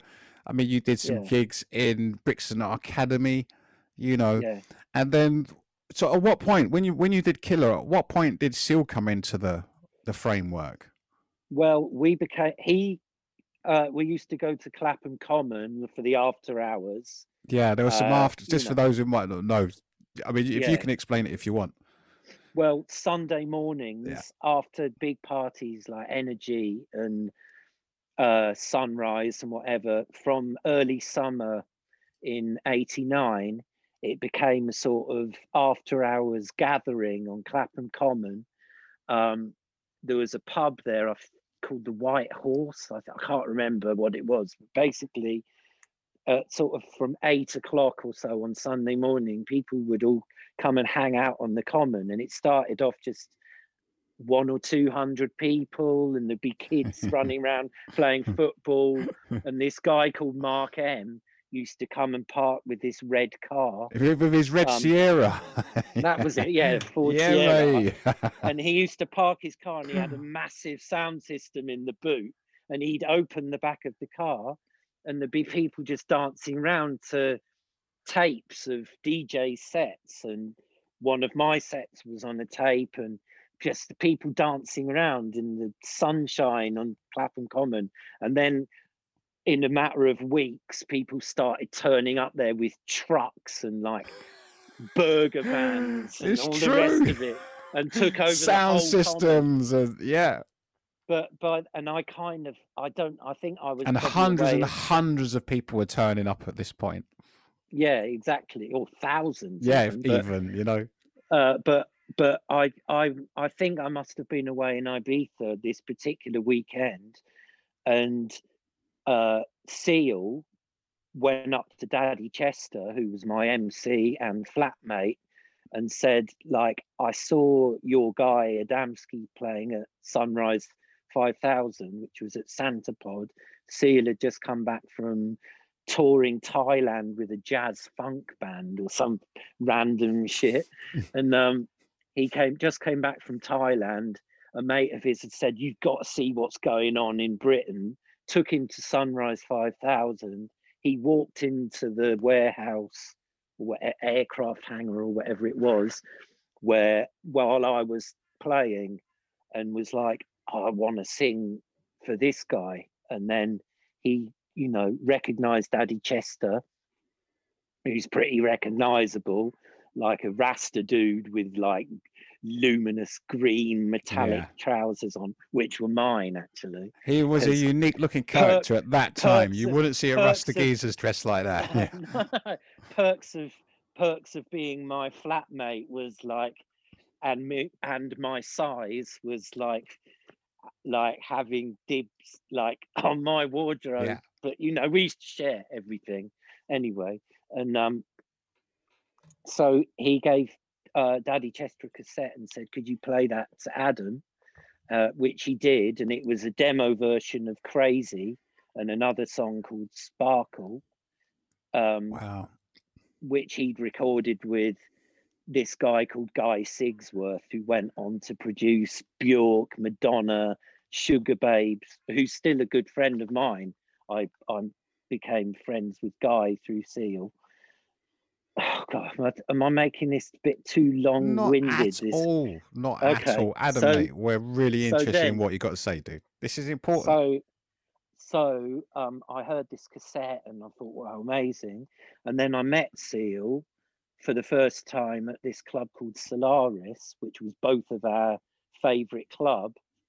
Um, and the DJ Aaron, um, Aaron Abdullah, was a brilliant DJ, brilliant, inspiring DJ in London at the time, and still is. He's still DJing, not sure where currently.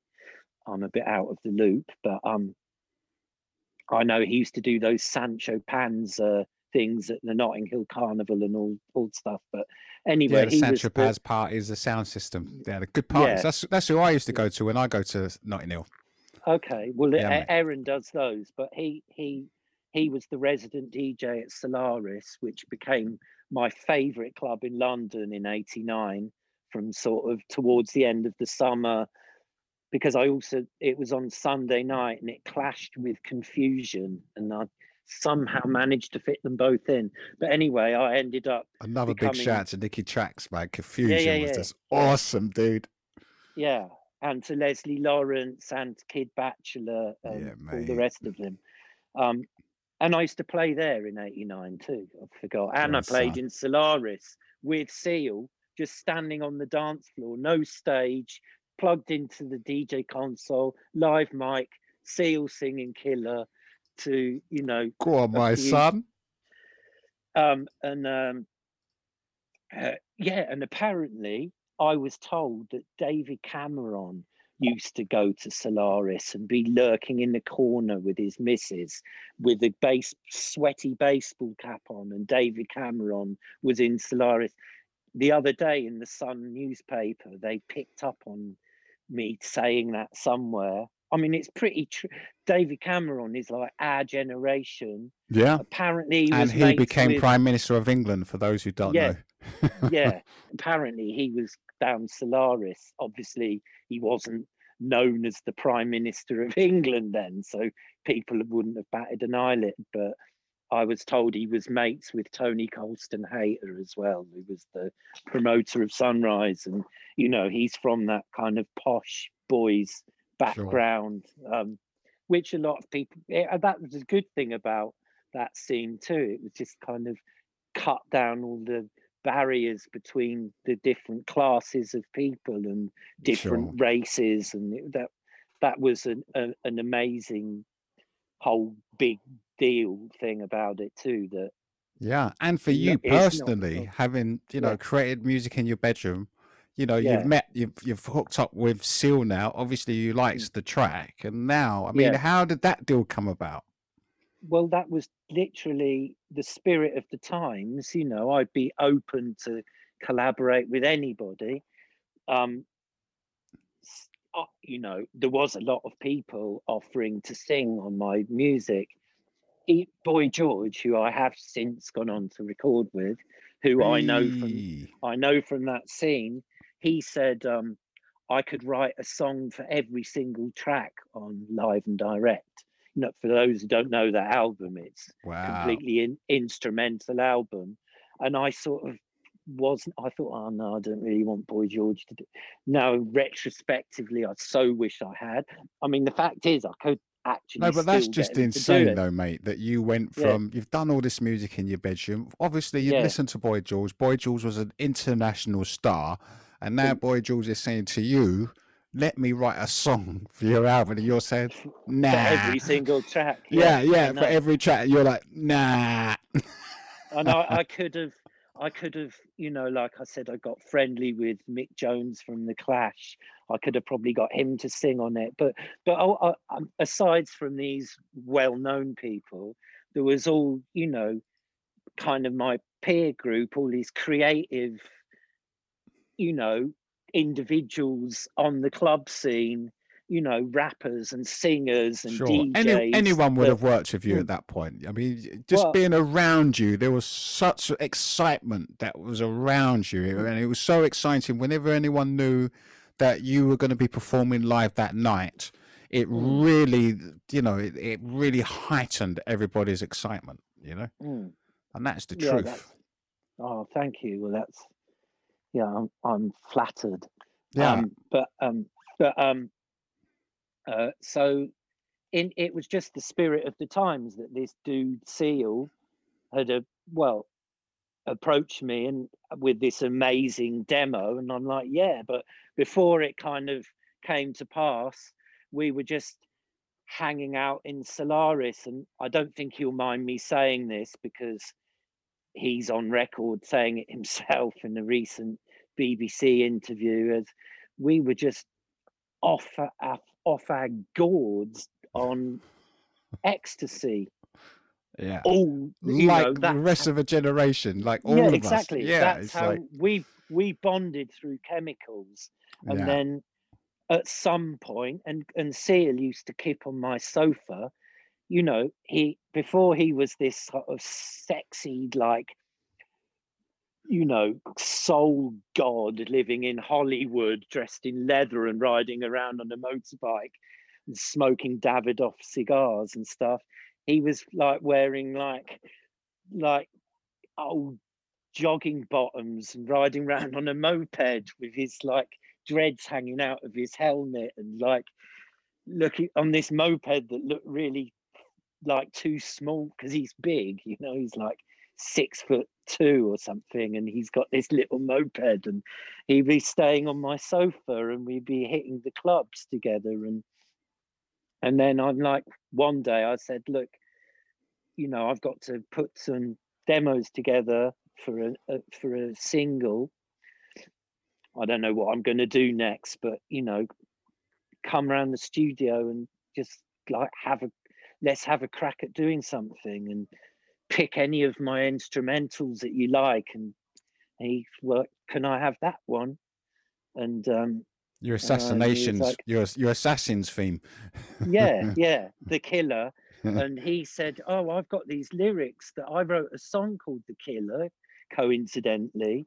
Wow, um, and these lyrics kind of fit over the music. And I- and i was like Wow. can you kind of do it in the because because from the Balearic scene, all this that we were talking about before, all these all these different genres sort of crossing over together, I was really like feeling like I wanted to do something like really with a rock sort of Led Zeppelin kind of attitude. And I'm like, okay, can you sing those words, but kind of in the style of Led Zeppelin with that that um, approach, that um, and kind of and um, so and that's what came out of it. It didn't have a chorus. I, I because I was into instrumental music from Detroit and stuff. I thought for me the the chorus was just those bells going do do do do do do. It didn't have to be a human being singing anything. Sort of a, too a lot of 80s pop music. It was when you know just a synth line was enough, uh, like a, a hook on the synth kind of was enough.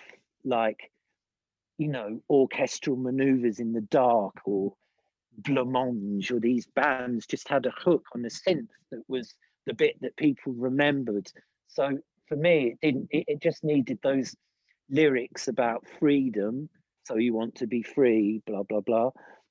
Um, and it was enough that it just went into you know thinking about what the dancers in the hacienda did when they heard those strings come in and it it was enough but the a and r guy the A and R guy at MCA was like, "But you've got to have a chorus," and I was like, "Oh, so you know, you've got to have a chorus." And uh, he was he was cool. Um, his name was Paul Doggett. He passed away about ten years ago of lung cancer, but he was a great guy. You know, he gave me pretty much carte blanche to do what I liked. Um, he came to the raves and came to Shoom and he, you know, he was like, he was, um, he was cool. Um, and I liked him. We were mates. And um, he said, yeah, write a chorus. So Seal actually went away with this guy, Guy Sigsworth, and came up with this solitary brother line. Because I, I think at the time I didn't even really know what solitary even meant, to be honest. It's Of sort of not a sort of word in my vocabulary. It's a bit too intellectual. Oh, solitary, you know. But but whatever. Um, so they came up with that line, Seal and Guy Sigsworth, and um, Guy Sigsworth is he he wrote um, "What It Feels Like for a Girl" for Madonna, and he used to do when he was producing Sugababes. He'd go like, "Why don't you go out and you you you three go out and get a bite to eat?" And then him and the engineer would like do the backing vocals, but girl voices with like pitch, put it through a pitch shifter and auto tune and stuff. And because it was taking too much time to get the girls to do it. And um, Quality. he's great guy. Guy, Guy Sigsworth is actually a professor of 16th century harpsichord. Wow. Like that's what he studied at uni. And then then he was like really into death metal music but then in between he could work with people like sugar babes and madonna and like making like sugary pop songs Go on, son. i'm i've met some odd and in, very interesting people in my time but like i said i met him through seal so that's how killer came about really Wow, and dude. then and then it just happened to happen at the same time as the Berlin Wall coming down and the opening up of the Eastern Bloc. And it kind of became a lot of people have told me who are from the ex, you know, ex East Germany and ex, you know, Poland and places like that, that it became an anthem for them because it was it this song about freedom and and also even South Africa, the end of apartheid, just people like related to those Massive lyrics. moment, mate. And, And, to um, be so- connected to that, wow. I know I'm super, super proud. And I don't know why, you know, honestly, like that track, meeting Seal, writing that bass line, which is, you know, that song that's been covered like by George Michael and I remade it myself recently with Boy George, the Sam. aforementioned Boy George, but also with a whole host of other different sorts of people um, bringing different vibes to Sure. it for the for the 30th anniversary. Go on, I called it Free to Kill Again because it kind of seemed to Great name. um, but it it's you know that there's been so many bootlegs and mashups and remixes and cover versions i'd say um, for a song of of that genre even though it's not is it house is it techno is it pop music? It's not quite fitting exactly into a genre but for a song from that whole scene that associated scene i think it must be the most covered song. I mean i don't i haven't done my research but I, yeah, it just you haven't done a survey, but it seems to me it's a I huge track that played a huge part in so many era. people's lives, for sure, mate. It's it's like, such an so- impactful song, and it's it's one of those songs that you you expect to hear i'm freezing but uh, it's actually cold Oh, brother. Yeah. Well, look, let's so so so obviously, so you've done that track with Seal. It was a massive, massive hit. And then what was that like going at the top of the pops, dude? Well, I went. I already went on top of the pops before with Energy. Like Yeah, that, yeah. Energy was my first hit, and Top of the Pops said it's the first time they'd had an instrumental hit for about a decade. So they didn't know how to present it. Just a guy standing there with a synthesizer.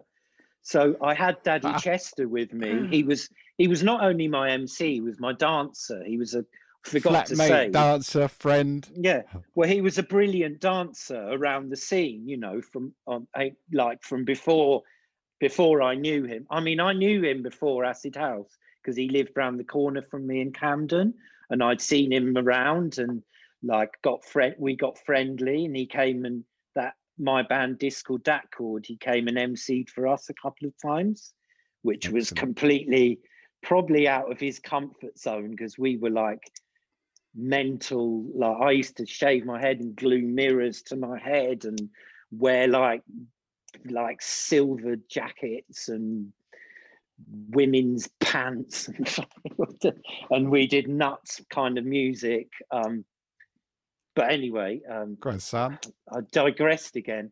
When when I did Top of the Pops first time, I had Daddy Chester, and he Yeah, energy, because that must have been insane. So before we get Yeah. to the second one with Seal, I'm really sorry, mate. I've I totally bypassed energy. You Oh, know, right, okay. what was that one like, dude?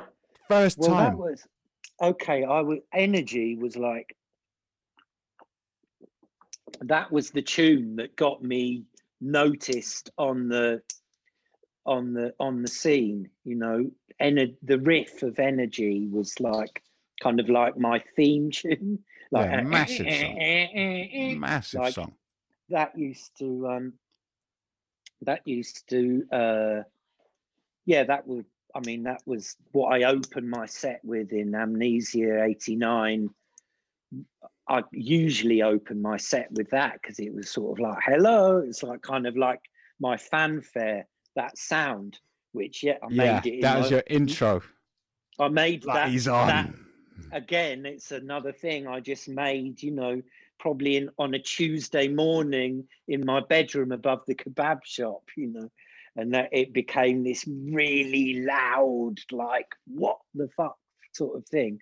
But then yeah that ended up being my first hit. That was my first single release as Adamski and, And had uh, and signed with MCA at this point?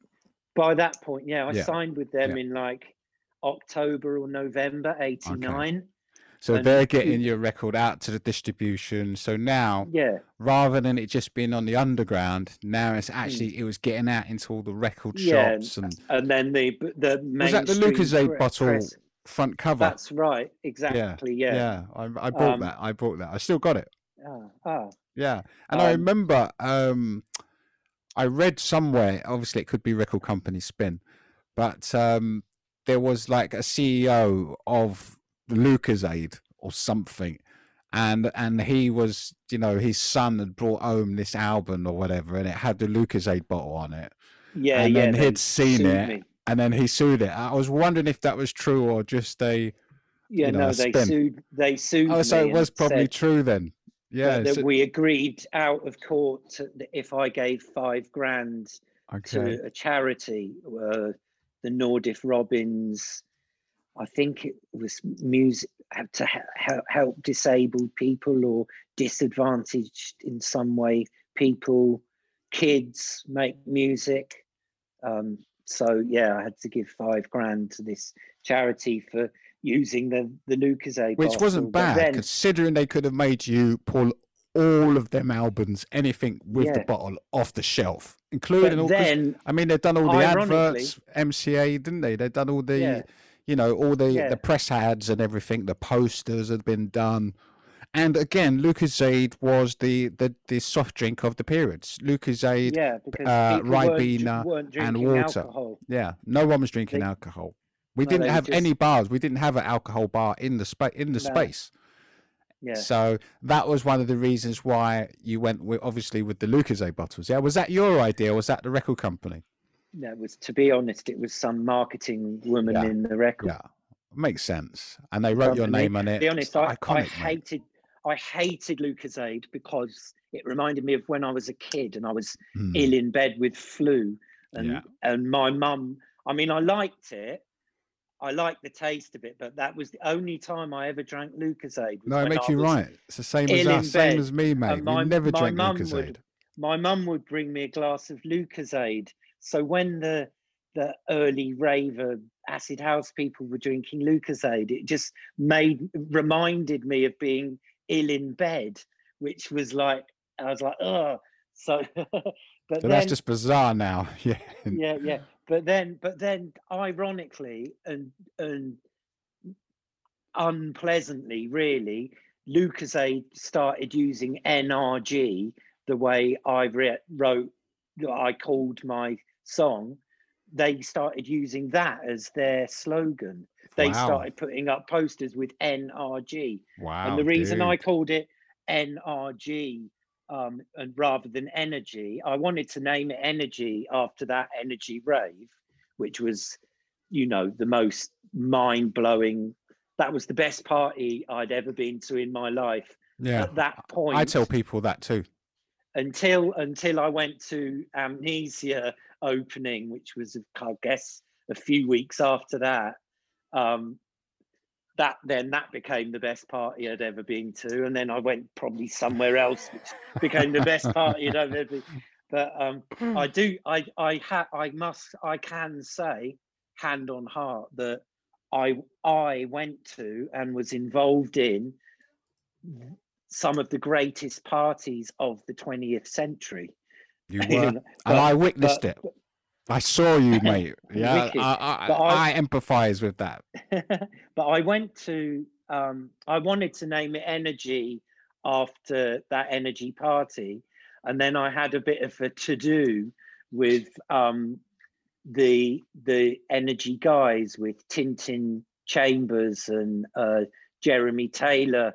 Something about my dog weeding Jeremy's car or something. I can't remember what it was. But I fell out with them. I mean, I'm sure it's all water under the bridge, long gone. I mean, I've never seen Jeremy Taylor since those days. I know he, after he did that, um, he went on to run the Mr. Blobby theme park.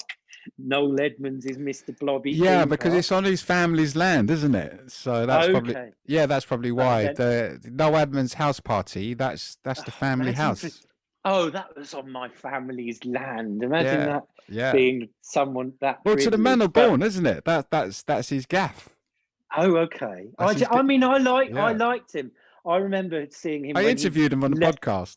He let his hair down a bit and he took his shoes and socks off out Yeah. on Clapham Common or somewhere, and he was like, because he never took any drugs. He- yeah, he, he never actually had any ease. He never t- he never Right, took no, any ease. You know, what- I read just Yeah. read that in Sheryl Garratt's book. That well, good for him. You know, yeah, There that's was a- what I said. there was a some. rare few minority of people that weren't Yeah. taking pills. Um, Very few and far but- between, though. Yeah, um, there was that guy Roger that always used to film everything. Um, yeah. go around um, with the camera. I forget his name. Roger. He disappeared, Yeah. didn't he, for a while? Yeah, he's sort of around now. Some in some. He never used to take E's, and I said to him, "God, you're that guy that never used to take drugs." And you're the he's like- one. and, he, and he's like, I don't even know why I didn't. It wasn't like he was like a Christian or something. He just well, that's what Jeremy somehow- said. th- That's what Jeremy Taylor says. He's like, it wasn't, you know, it wasn't intentional. It just Hmm. just happened that way. Hmm. But let's go. Let's fast forward anyway, now. So, Go- I just wanted to say, on, mate. yeah, I saw Tintin about five years ago. I went to see Public Enemy did a few gigs for only a hundred people, Cool. and I went to see them. Uh, it was in a big studio. I think it's Olympic Studios or a big studio um, in London, and they there were only a hundred people there. Cool, dude. Uh, Liam Gallagher was there dancing, and uh, a few Roni Size. I recognised a few people there, and it was quite. I mean, Public Enemy but before like Acid House, the middle of the eighties for me. I didn't say, but when I first moved to London, it was Def Jam, Beastie Boys, Public Enemy, Sure. Run DMC, and then Mantronix that were For uh, sure. they owned Sleeping Bag Records, I think. Grandmaster Flash and the Yeah, Furious that was Five. even that was a bit before that, but this mid '80s period when hip hop really, you know, when they did the hot like Rick Rubin, like mixed in the heavy metal. yeah, and activism and mm, yeah with, with like walk this way and um the beastie boys like no sleep till brooklyn and yeah. this- You got to fight that and- for the right, and we Yeah. were fighting for the right, wasn't we? yeah yeah, yeah i'm i'm actually i'm gonna do a mashup with that beastie boys one with an acid house tune for like a tune that there should have been that meant to be Made that never was Yeah, right. just like rewrite a bit of history because because I've never heard no one- anyone link those two songs together. You know that soundtrack yeah. from the Beastie Boys. You got to Yeah. fight because we were Yeah. fighting, literally fighting for our rights. You know. But Yeah. so we fast forward, Mhm. and you're doing some remixes. Was that right to say? I mean, you haven't stopped making music, have you? no i never stopped Yeah. no, i just So how many how many albums in? Or I mean, you may not be counting. I mean, where are you now in terms of your music well career? albums I've made a, I've only made about five whole albums in my life. Um, now um, I'm called Firefly, which is more. It's kind of an experiment. They they've done like um, they do back catalogue stuff for like people like Jimi Hendrix and stuff. But I'm their first ever living artist that they're working with. So Oh, they're mad. they're like they're really sweet guys they're more like benefactors like they're enabling me to work on my music and keep me going and then so far we've released energy its anniversary was last year 30th anniversary. So i 30th that anniversary. Go on, Sam. as I called it re-energize and I made made a few new versions of energy just reimagined it. Not remixes. I got the the same synthesizer same sounds the same bits and I sped them up and slowed them down and just made different versions. I sampled things like um um high energy from that Ian Levine, that DJ who used to be the resident at Heaven when it was a gay club.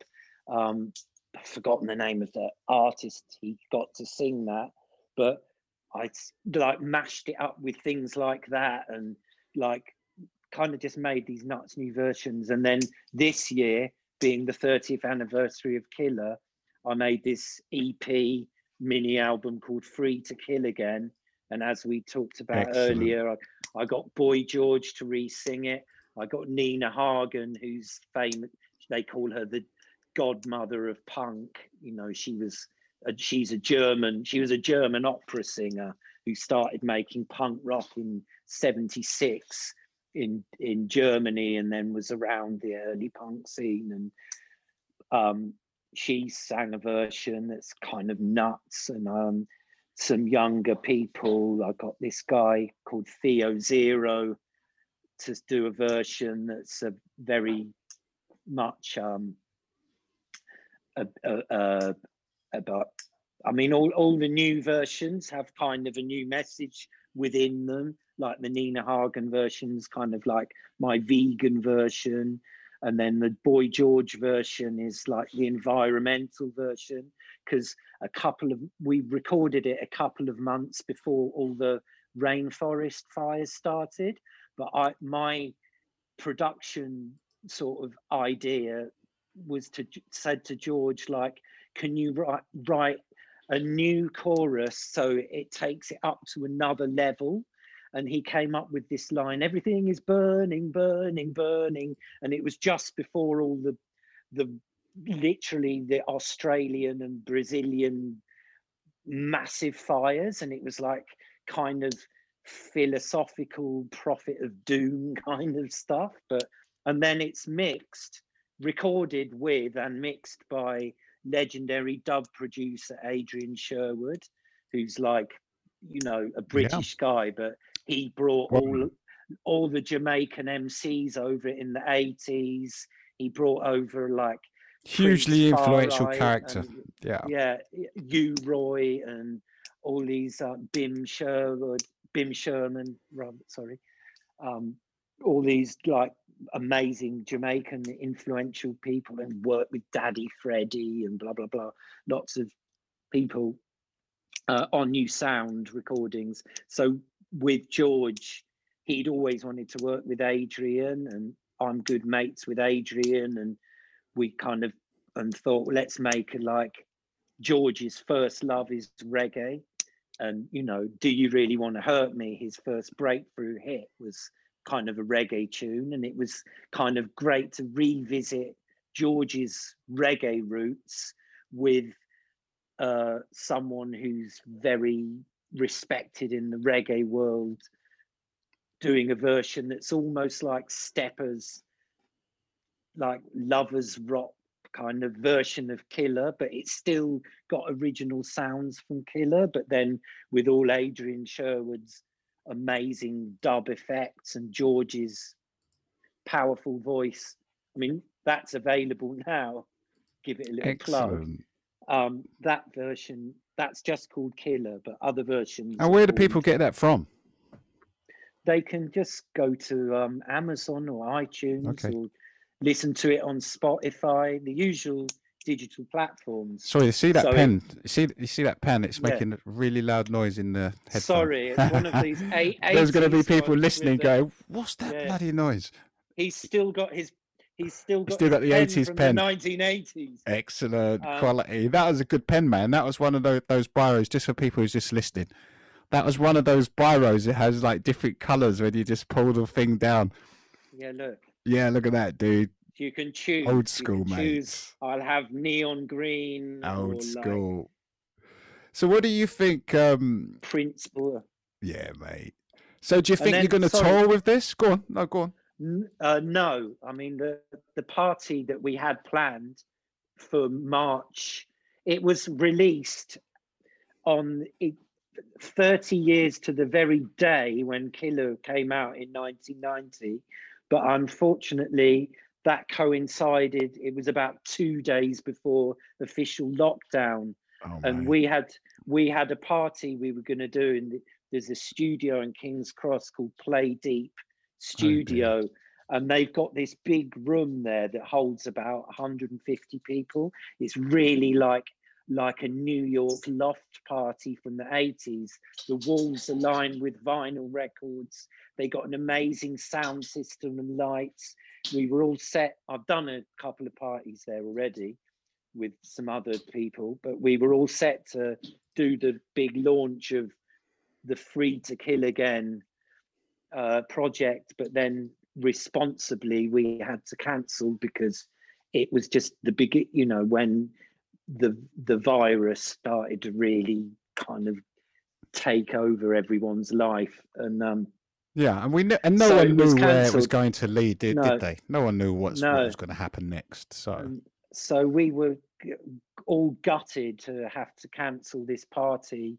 Um, anyway, George was in Australia filming for The Voice because he's one of the judges on The Voice, and he kind of got stuck in Australia, and Nina Hagen stuck in Germany, and we we couldn't, you know, I was my younger singers.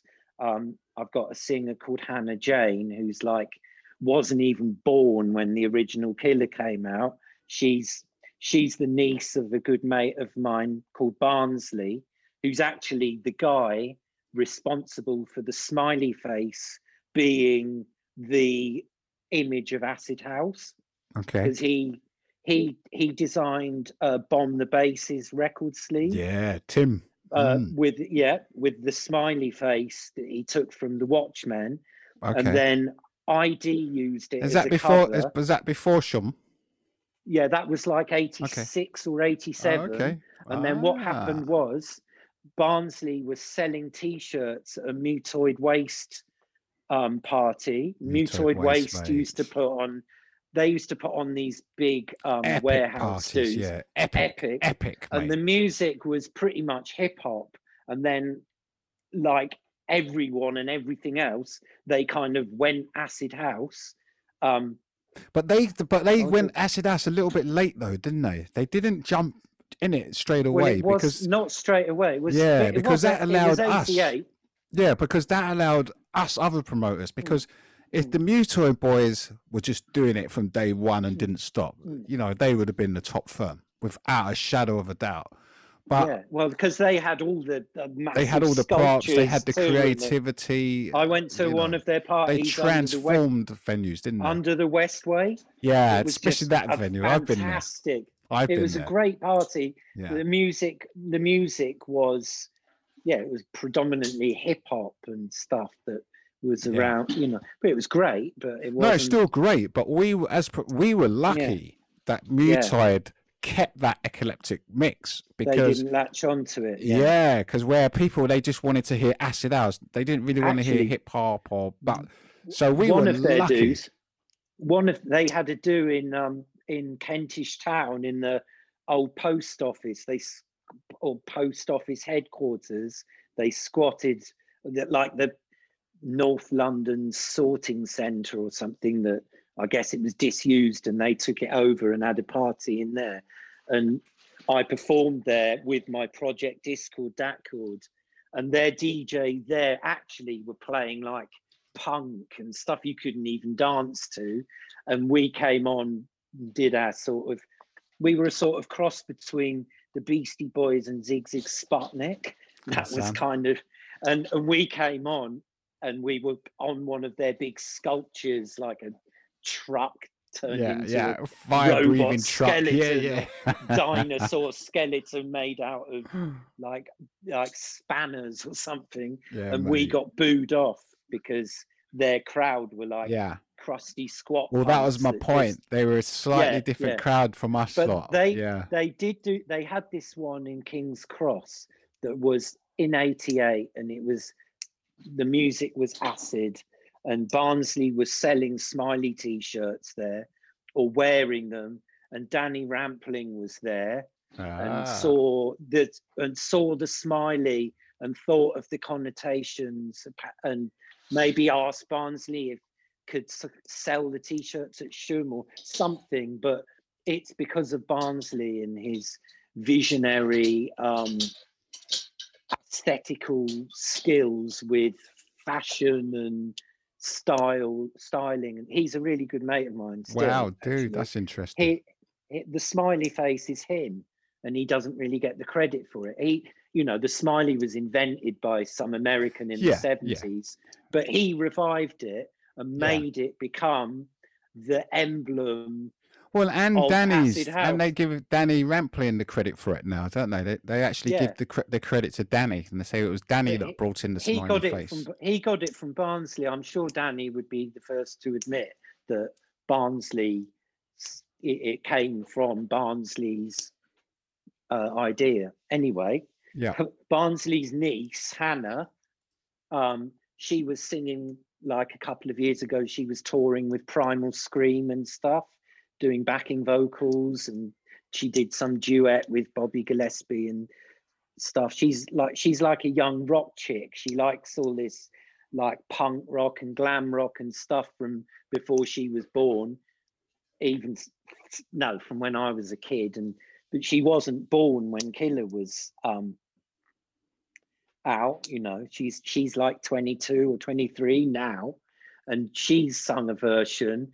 And I made it. You know, I went back to my like little punk rock do it in the bedroom roots again and i'm playing bad guitar on it sort of out of tune and she's screaming it a bit and there's there's that version um uh there's on there there's another version with this guy theo zero with uh, some some rap from mykki blanco who's a a, a, a wicked us rapper from I think she's from LA. Um, oh, from New York, is she? No, I don't know. But she's I, I like she had a track called Wavy about seven years ago, and I always wanted to work with her. And then it turns out like she's like staying with Theo Zero while she was visiting London, and and Theo's like, oh, um, and Theo's dad was the drummer in the Stone Roses and Wow, also dude. worked. So many also worked- connections. I know. Also, he was the drummer for Rebel MC, who's now Congo Natty, who's a mate of mine who I've like used to used to see on the rave scene. Yeah, be on the Mike same- West. Yeah. yeah, the same billing. Um, you know, and he was then he was Rebel MC, and now he's Congo Natty, like the sort of godfather of jungle or whatever they call him. Um, but I still see him around Yeah, in. Ramsgate and stuff. But um, Sure. but, but So, so you, Theo- so yeah, go on, carry on because you're the remixes. Yeah. Yeah, Theo, they're not remixes. I must Oh, emphasize. sorry, sorry. it, they're remakes. They're Remakes. them. Oh, you've totally still- remade them. co- totally remade them. I still on. got the same old synth with the same old sounds, but I re- Excellent. re-recorded and rebuilt everything to give them, you know, an upcycling. It's Yeah. upcycled. They're upcycled. They've all got the same original message, but a new message as well. As I said, George's one is the environmental one. Nina Hagen's one is like the kind of I'm a vegan. I'm a passionate vegan, so it's got the Sure. freed freedom for not just the people but for the animals. You know, Yeah. free, Because I did um, notice one thing I did notice of recent times was you was DJing in that pink boat at the Extinction Rebellion Oh, demo. yeah, Is that that's right, correct? Yeah, yeah, in the middle of Oxford Street. Yeah, you're in mean, the middle of Oxford Street in a big pink boat. as, as experiences go and as being proud of things go that's up there with the playing the opening of amnesia in 89 and playing at uh, energy at west west west film studios and you know Which, playing which means that pink was a pivotal moment in your life, basically. Yeah, That's I what you're saying. yeah and how surreal like it was like dude. what monday afternoon and i'm in a pink boat in the middle of oxford circus like you had to wait for the police you know a gap because the police were like arresting people and ungluing them from the the base of the boat the stand the Yeah, boat because this on, pink boat was part of this massive protest that that Yeah. was like you know the countrywide. People were you know handcuffing themselves and chaining themselves to different things. So in effect, people are taking over the street, and there was this mm. pink boat in the middle of an Oxford street, and there was our boy Adam. Go on, son. well, people still aren't taking that stuff seriously. They'll take the piss out of Greta Thunberg, the teenager who's been, you know, advocating like environmental issues. I'll get quotes off because I'm not very. I'm sorry, I've got the pen again. I just. It's, you can have the pen. It's just clicking it. It's just clicking it. That's okay, all. don't click it. Yeah, yeah. um, um, I'm uh, uh, uh, um, I'm working on a best of, but my own my own best of, not like things I've done that have been more commercially sex successful necessarily. Just my own personal favorites of my four decades of being a music bedroom music maker. So I'm doing that for like probably springtime. Things. Hello. Yeah, yeah, I'm still here, mate. There was a weird noise just then. I think. Oh, was there? be- yeah, but um, so I'm working on that, and it's going to include obscure things, probably things that weren't even ever released. That that I'm that's going to be that then my next thing. But Excellent. also, oh, you know, Killer, Free to Kill Again is available now. There's a video with the Theo Zero featuring Mykki Blanco version. That version is called Painkiller. There's an instrumental version called Lady Killer, which is a whole different. It's got the same bass line and some of the same eh, eh, eh sounds, but it's kind of a complete refresh, update, different version, instrumental. Um, then there's uh, the version with Boy George made with Adrian Sherwood. There's also a video Go for on, that. Sam. So you can go on YouTube, look for free. I'll put the videos Again. on the page as well. Yeah. Oh, great! Yeah, yeah, no, I'll So put all the resources you've mentioned. I'll add them all onto your page. there's two videos. There would have been more had it not been for the pandemic. Sure. Um, there's also a video for one of the versions of Re-Energize, maybe two. There's all those. They're all available to buy or just listen to for free on Spotify, like everyone else. Why would you go and buy them now? Like my daughters, who are 19 and 29, Wow, neither of them has neither of them has ever bought any music in their It's life. Bizarre, isn't it? Ever. And they're like, nuts. why? Why would you buy it? That's Like, nuts. know. I mean, it, it was such a pleasure to go to a record shop and buy, Yeah. music, wasn't it? Buy that I still do. yeah, I still mate. do.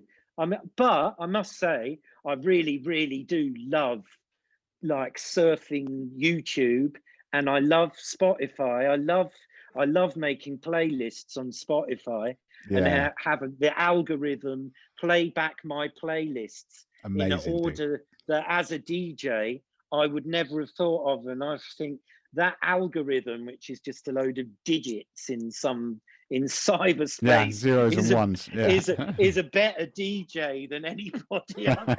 It's a better DJ than Alfredo or Frankie Knuckles or Francois. Well, that's no, where not we are. really. AI, but uh, no, of course not. Yeah, I'm joking, but I do enjoy the new technology. But I still I like going to a flea market and Yeah. rifling through old vinyls in Me too, dude. Austria too. It's inspiring. And I, Mate, I tell you what, I've gone Adam, the world, you yeah. you have, you are inspiring, mate, and you, you have been an Oh, inspiration to a hell of a lot of people. And I am so glad that I was sure me and too. thousands of people that were part of your journey that we were able Mm. to go along, come along for the ride with you, mate. And as I said, there was a lot of influences that came from all around the world. But you were our guy. You were our guy. You, you you took on board all those influences that came, and then you made your own songs. And those songs directly reflected the mood of the entire country at that time. And so when we heard them, they were just as important to us. You was just as important to us as Derek May, Joe Smooth, or any of those other cats. You were just important to this whole movement than any one of those chaps. And it's just been an absolute pleasure to reconnect with you once thank again. Thank you, Wayne. And you know that's coming from Thank the you heart. so much. It's a pleasure to reconnect with you once again, and I hmm. honestly wish you so much luck with this, with with your the redos of the Killers and anything else you hmm. do, because you really deserve, you know, so many good things to come in your way, brother. Thank So you so much, Wayne. It's been really fun. It's been fun, mate. It's and- been such a pleasure. I'm so glad our paths crossed back then and Yeah, then again dude. now. Yeah, I'm mate. really looking forward to reading your book. Um, for Totally, any, dude. you know, I, I've I've only just started reading all the books about that era. Yeah. Um, during well, because we were all living it, wasn't then- we? So yeah. yeah, we were living it. I didn't Yeah. really need to read it, but now I'm enjoying. I'm enjoying reading a lot of stuff during lockdown. Not not only stuff about acid house, but all sorts of other things. totally, Yeah. I it's like a good time. reading. Yeah, it's a good time I to like catch up. reading. I'm maybe I'm old school in that sense too. That I actually like reading. Yeah, I mean, yeah, it's audio books now, mate. music. Why it's you audio have- books now. yeah. Why why would you have books? Why would you have records? Like, Yeah. actually, uh, the last project I did, which is this box set called Revolt on 10 Cool. vinyls, I did stuff with Congo Very cool. Natty, Lee Scratch Perry, Wow, um, dude. Very Asia cool. Argento, the Italian actress, various people on the David McAlmont, the, the brilliant British Excellent. soul voice. Um, uh, all the, I did this thing called Revolt, and some of the people involved were like 18, 19, these singers. And I gave them a vinyl to say, here's your vinyl, you know, thanks. And they were like, what is that? What am I going to do just- with this? they just funny. left it in the they were in the car you know we Yeah. were going to some interview or something and they just left it in the car they just probably thought it's just like a What's this? flyer or something How funny. i know fu- they At least you got to keep them, though. yeah it's like i don't know But look, yeah, I'll let you go, brother. Listen, Mm. Um, again, you're live and direct from Vienna. You know, you're living in Vienna nowadays, and we really hope that you know you, the city recovers in the best way it can. hence my my very typical God, austrian cupboard son. The in the heroes are alive, Yeah. mate. and the beams on the roof yeah this is i'm living inside a cuckoo clock God, and uh yeah i'm i i have i'm i can't be asked i'm a very lazy cuckoo but i should be on the hour every hour like wearing the wife, the wife will get you out there. Don't worry about yeah that. Yeah, I'm wearing my sesame street big bird outfit just popping out on the veranda and telling all the neighbors what time it is Excellent. but hey Adam- kids what time is it Mate, it's been an absolute pleasure. Loads and yeah. loads of love. I want to And thanks for your time once again. And we'll definitely stay do in this again. Yeah, we'll Stay definitely do this again, mate. I will do, definitely. Okay. And I'll give you a call in a couple of days, yeah? all right mate Listen, Thanks. mate. Loads of love, mate. It's lovely to see you, mate. See you soon. You t- Big love, dude. Take care. Loads of love to the wife, yeah? All right, mate. Take care now. See you, mate. Do you think it's a, it, anything to do with a certain religion? Do you think? No, Is it anything is like that? No, it's No, more to do no. with a kind of a drug, isn't it? It's a drug. Yeah, well, those that take it want to be ought to be ashamed Well- of themselves.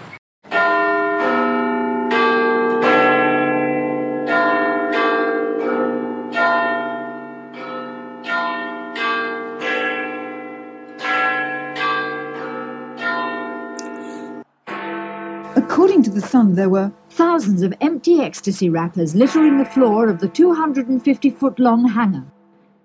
Drugs, sex, sensation. Some newspapers have called acid house music a sinister and evil cult which lures young people into drug taking. The message is certainly getting across. the organisers kept the location secret until the very last moment, which was the main reason, according to the papers, why there were so few police here and they were unable to act. Drug crazed kids, some as young as 12, boogied for eight hours yesterday at Britain's biggest ever ecstasy bash. The party took place here, infiltrated by reporters from the Mail and the Sun. There's, there's meant to be a drugs-related craze. What do you know about acid house music? It must affect the brain in some way. Unless it's just the music that does it. it. Who All them lights flashing don't do you any good either, do it? Oh, I, I wouldn't even go in the pub where them lights are. Oh, no. They no, drive you mad, don't they?